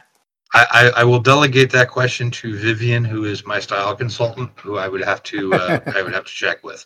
I mean, how does this differ? How does this differ though from your Downton Abbey look? Really? I mean, that's that's my question. It's- similar. I, I'm I'm sorry, sir. I would have to correct you. It's Downton, not downtown. I did not say downtown. It just You sounds did. like I heard the W. yeah. I've gotten yelled that for so many times of saying downtown, and I, Especially if you hang out with Vivian. But that's right. Um, going Hi, on, number seven. Uh, Jeff Bezos goes to space. Uh, As a oh The, no, this is the Jeff Bezos uh, uniform outfit that they wore when they went up to space. With or without the cheesy cowboy hat. With Ugh, got a little sick in my mouth. oh, there you go. Now you can That now you can get is really sick in your mouth. that is a that's a thing. Uh, Okay. Onward. Number six, Cassie from Promising Young Woman. no clue. No clue. Chirp. None. No idea. Mm-mm. Uh, A lot of these costumes I'm kind of disappointed. Phoebe. Bridgers skeleton costume. I, I have absolutely no idea. I don't get the reference. What is it again? What skeleton costume? Phoebe Bridgers skeleton. Okay. I, I have no Isn't that idea. Uh, Phoebe Bridgers, I believe, is the actress who like voiced. uh oh, I can't remember her name. The the robot, the the droid in Solo, but she also no, that's someone else. She's Sorry, a, she's a singer. She's a musician. She's a performer. It looks like she walks Oh, around in a skeleton costume. She wears a skeleton onesie. I just Yeah. looked her up, and apparently, Okay. so basically, it's just a basic classic skeleton costume like you saw in uh, Cobra Kai, except without the mask. It looks like. yeah, Or- they're just repurposing skeleton costumes. or beating the crap out of some kid who moved to your town from New Jersey. Hey, hey, Danny was the bully. Oh, we're gonna have to have a whole other episode about this That's a whole conversation. that, that we don't as have a- time. For calling a throwback to earlier to Alton Brown. That's another show. Yeah. Number four, Money Heist costume. Um, apparently, Money Heist has a third, a fifth and final season being dropped. Uh, This is the one with the the that's like the five ladies. Or am I thinking of a different show? Just like a big red onesie. yeah, it's some, it, sort of. Okay. I, I got this list from bestproducts.com, by the way. Uh, Okay. Wow. Emily in Paris costume. Uh, apparently, there's a Netflix show that this is a, a, a rip on. Okay. Uh, number two, Beth Harmon from the Queen's Gambit. Okay. That makes sense. That's actually pretty cool. Queen's Gambit is And cool. Such a good show. the number one, according to this list, is Cruella de Vil. I Really? Yeah, well, that the the movie came out on Disney Plus, and uh, I can see that. I can't do. Sure. I can see it. So I cannot speak to the veracity of this list, but it, it was a list and it seemed interesting enough. Okay. Not that I knew too much about them. Right. So that's what I got, guys. Cool. Okay. Take us home, Joe. Okay, so uh, Marvel uh, Phase Four uh, of the MCU is out and about, and today they announced that some things are going to get moved back. Um, so uh, the release date for Doctor Strange and the Multiverse of Madness is going to be moved back to May sixth, twenty twenty two. Uh, Thor: Love and Thunder will be moved back to July eighth of twenty twenty two and Black Panther: Wakanda Forever is looking at November 11th of 2022, uh, which then moves the Marvels into February 17th of 2023, Guardians of the Galaxy Volume 3 to May 5th of 2023, and Ant Man and the Wasp: Quantumania to July 28th, 2023. Um, they also, uh, as part of kind of the whole Disney Marvel Lucasfilm, uh, it's also moving back uh, the fifth uh, entry into the Indiana Jones franchise. Um, I'm trying to find the thing on that, uh, the date on that, but that's going to get moved back. Um, a lot of it is they moved movies so that they aren't going up against other big releases. Because there was a there was a look that it was possible that uh, oh the Indiana Jones sequel we moved uh, to July to June 30th. It was originally slated for July, but that's when Black Adam will be coming out. So uh, they're going to uh, maybe try to take advantage of the Independence Day weekend. Uh, I watched So, that. yep. I love me some Indiana Jones. yeah. So they're they're moving stuff around. Otherwise, uh, it looks like they just did not want to run up against um, any of the big films coming out from Warner Brothers, DC, or uh, anywhere else. Um, and just to recap, uh, November 5th, The Eternals will be coming out this year. And then December 17th, Spider Man No Way Home comes out. So. Uh, so that th- those two will be staying there, um, and those last two will not be. They just like Shang Chi did not have a Disney Plus release; it's a theater only. Um, Eternals and Spider Man No Way Home will be theater only. Um, staying with the Marvel properties uh, on Hulu, uh, it's been announced and a official trailer has been put out uh, for Hitmonkey, uh, based based upon a Marvel Comics uh, property uh, that was created in 2010 uh, by Daniel Way and Dalibor uh, Talajić. Uh, Hitmonkey is based around a um, Japanese snow monkey whose tribe was slaughtered. He joins forces with the ghost of an American assassin. Together, they begin killing their way through the Yakuza underworld.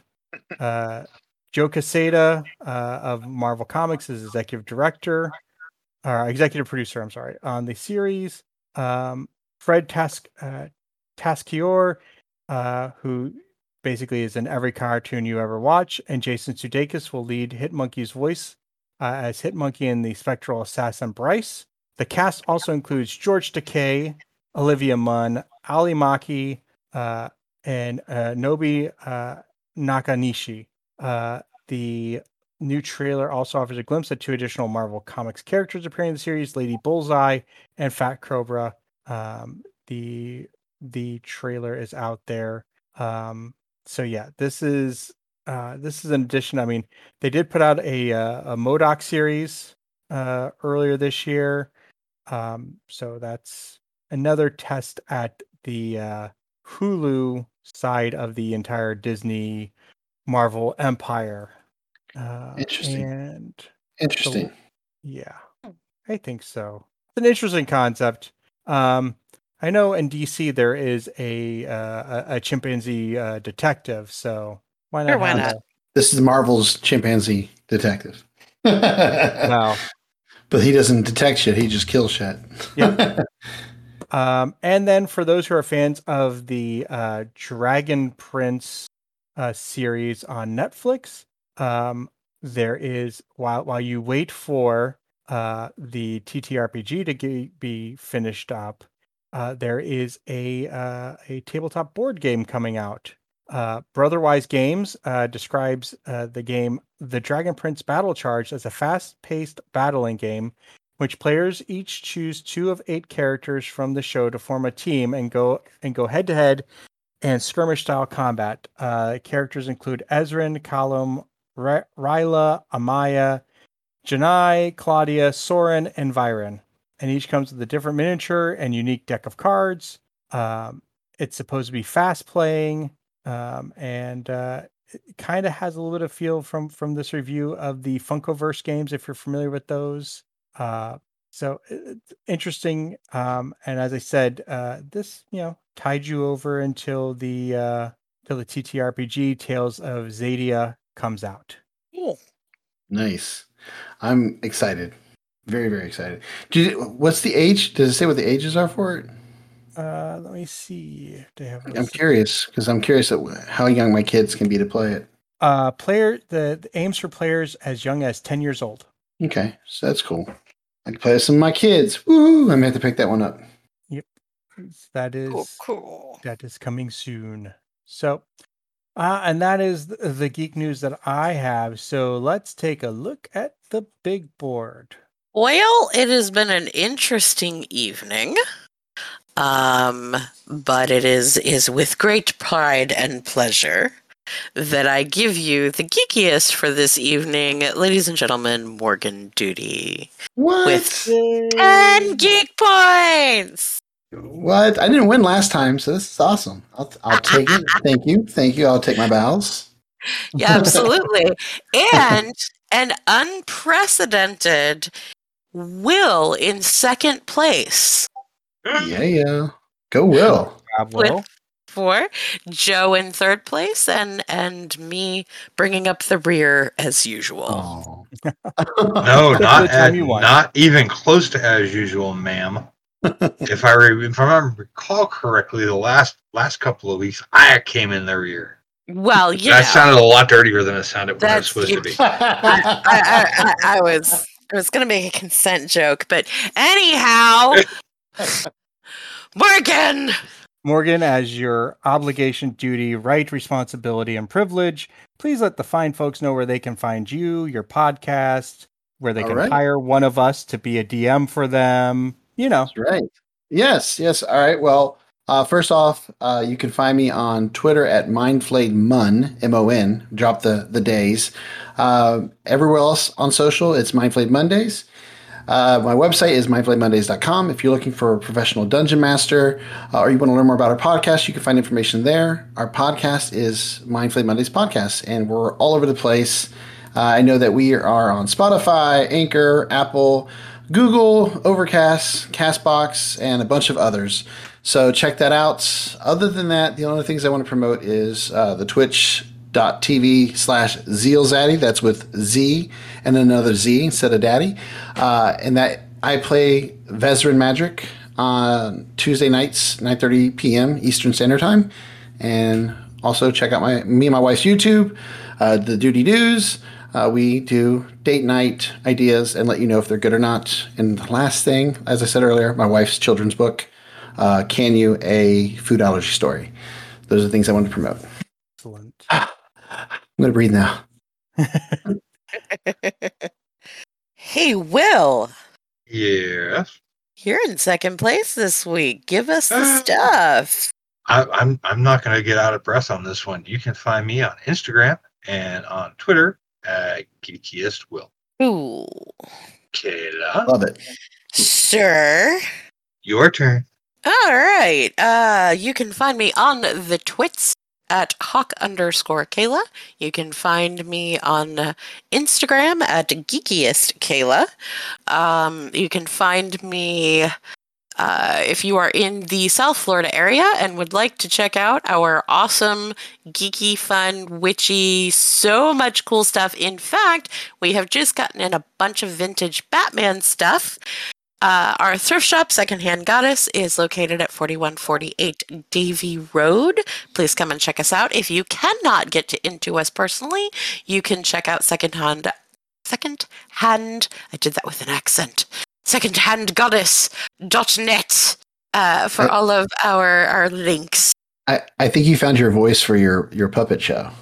I might have. Should be a proper bunny. Oh shit! I might actually have to do that now. It sounds, it sounds- it sounds like you're drifting a little into McGonagall, which I like.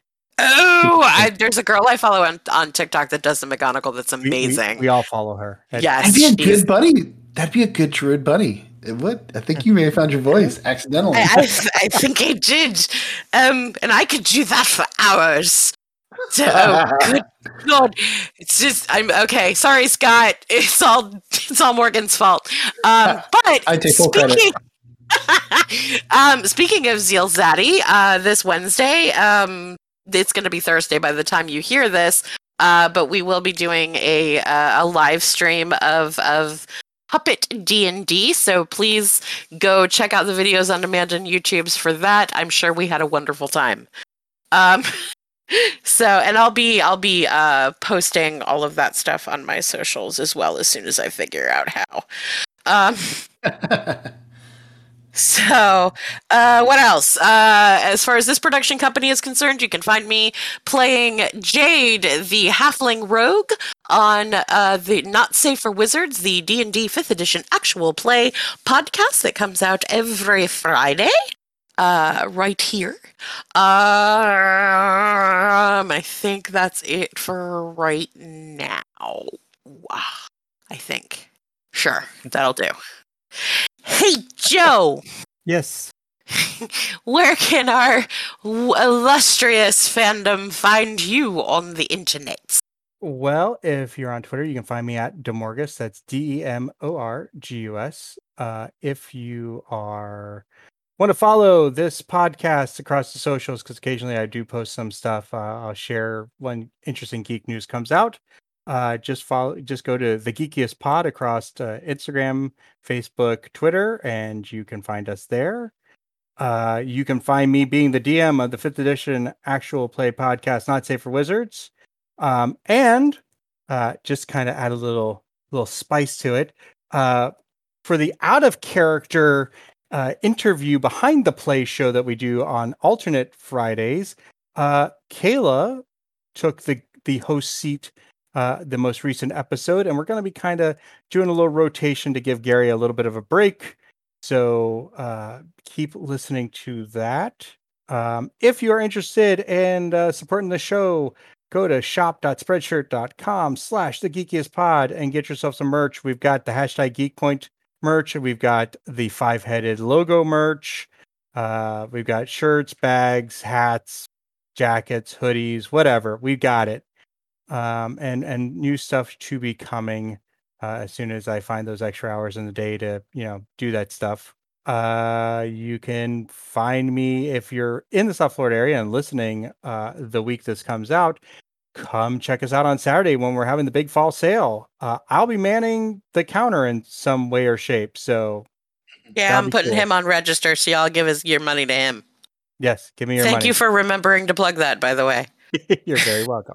this is why I Uh, keep him around. He plugs my stuff. And if you want to, even going to secondhandguys.net, we'll find we'll get you to our t-shirt stuff as well as our eBay store.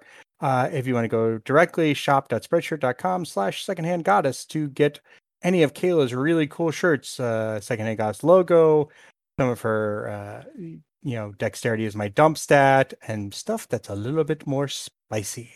I say. Uh, uh if uh, as I mentioned before, if you're looking to hire me or maybe Morgan to be a, a, game master for you, go to mindflayedmondays.com and uh, send us a message. We we would definitely like to run a game for you in person or over the interwebs. We can do it.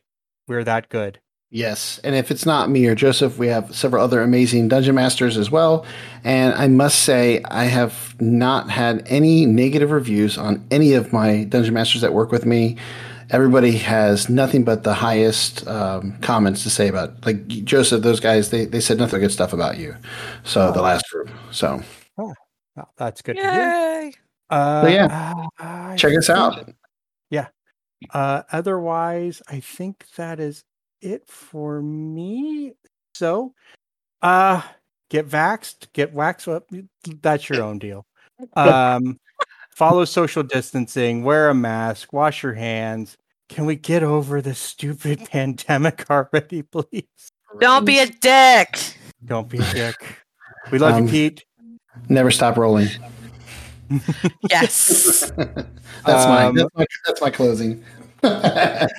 Um, as always, this podcast believes Black Lives Matter, trans rights are human rights, and love is love. We thank you for listening this week, and we look forward to talking to you next week. Leave the world a better place than you found it, kids. It's important. Hey there, listener. Before we get out of here, just want to uh, ask you to do us a little favor. Um, two little favors. One, if you go to Apple Podcasts, leave us a rating and review there. Five stars would be great, but hey, we're leaving that up to you.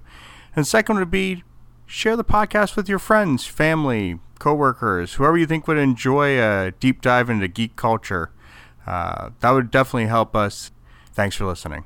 The preceding program was brought to you by Armored Bear Productions.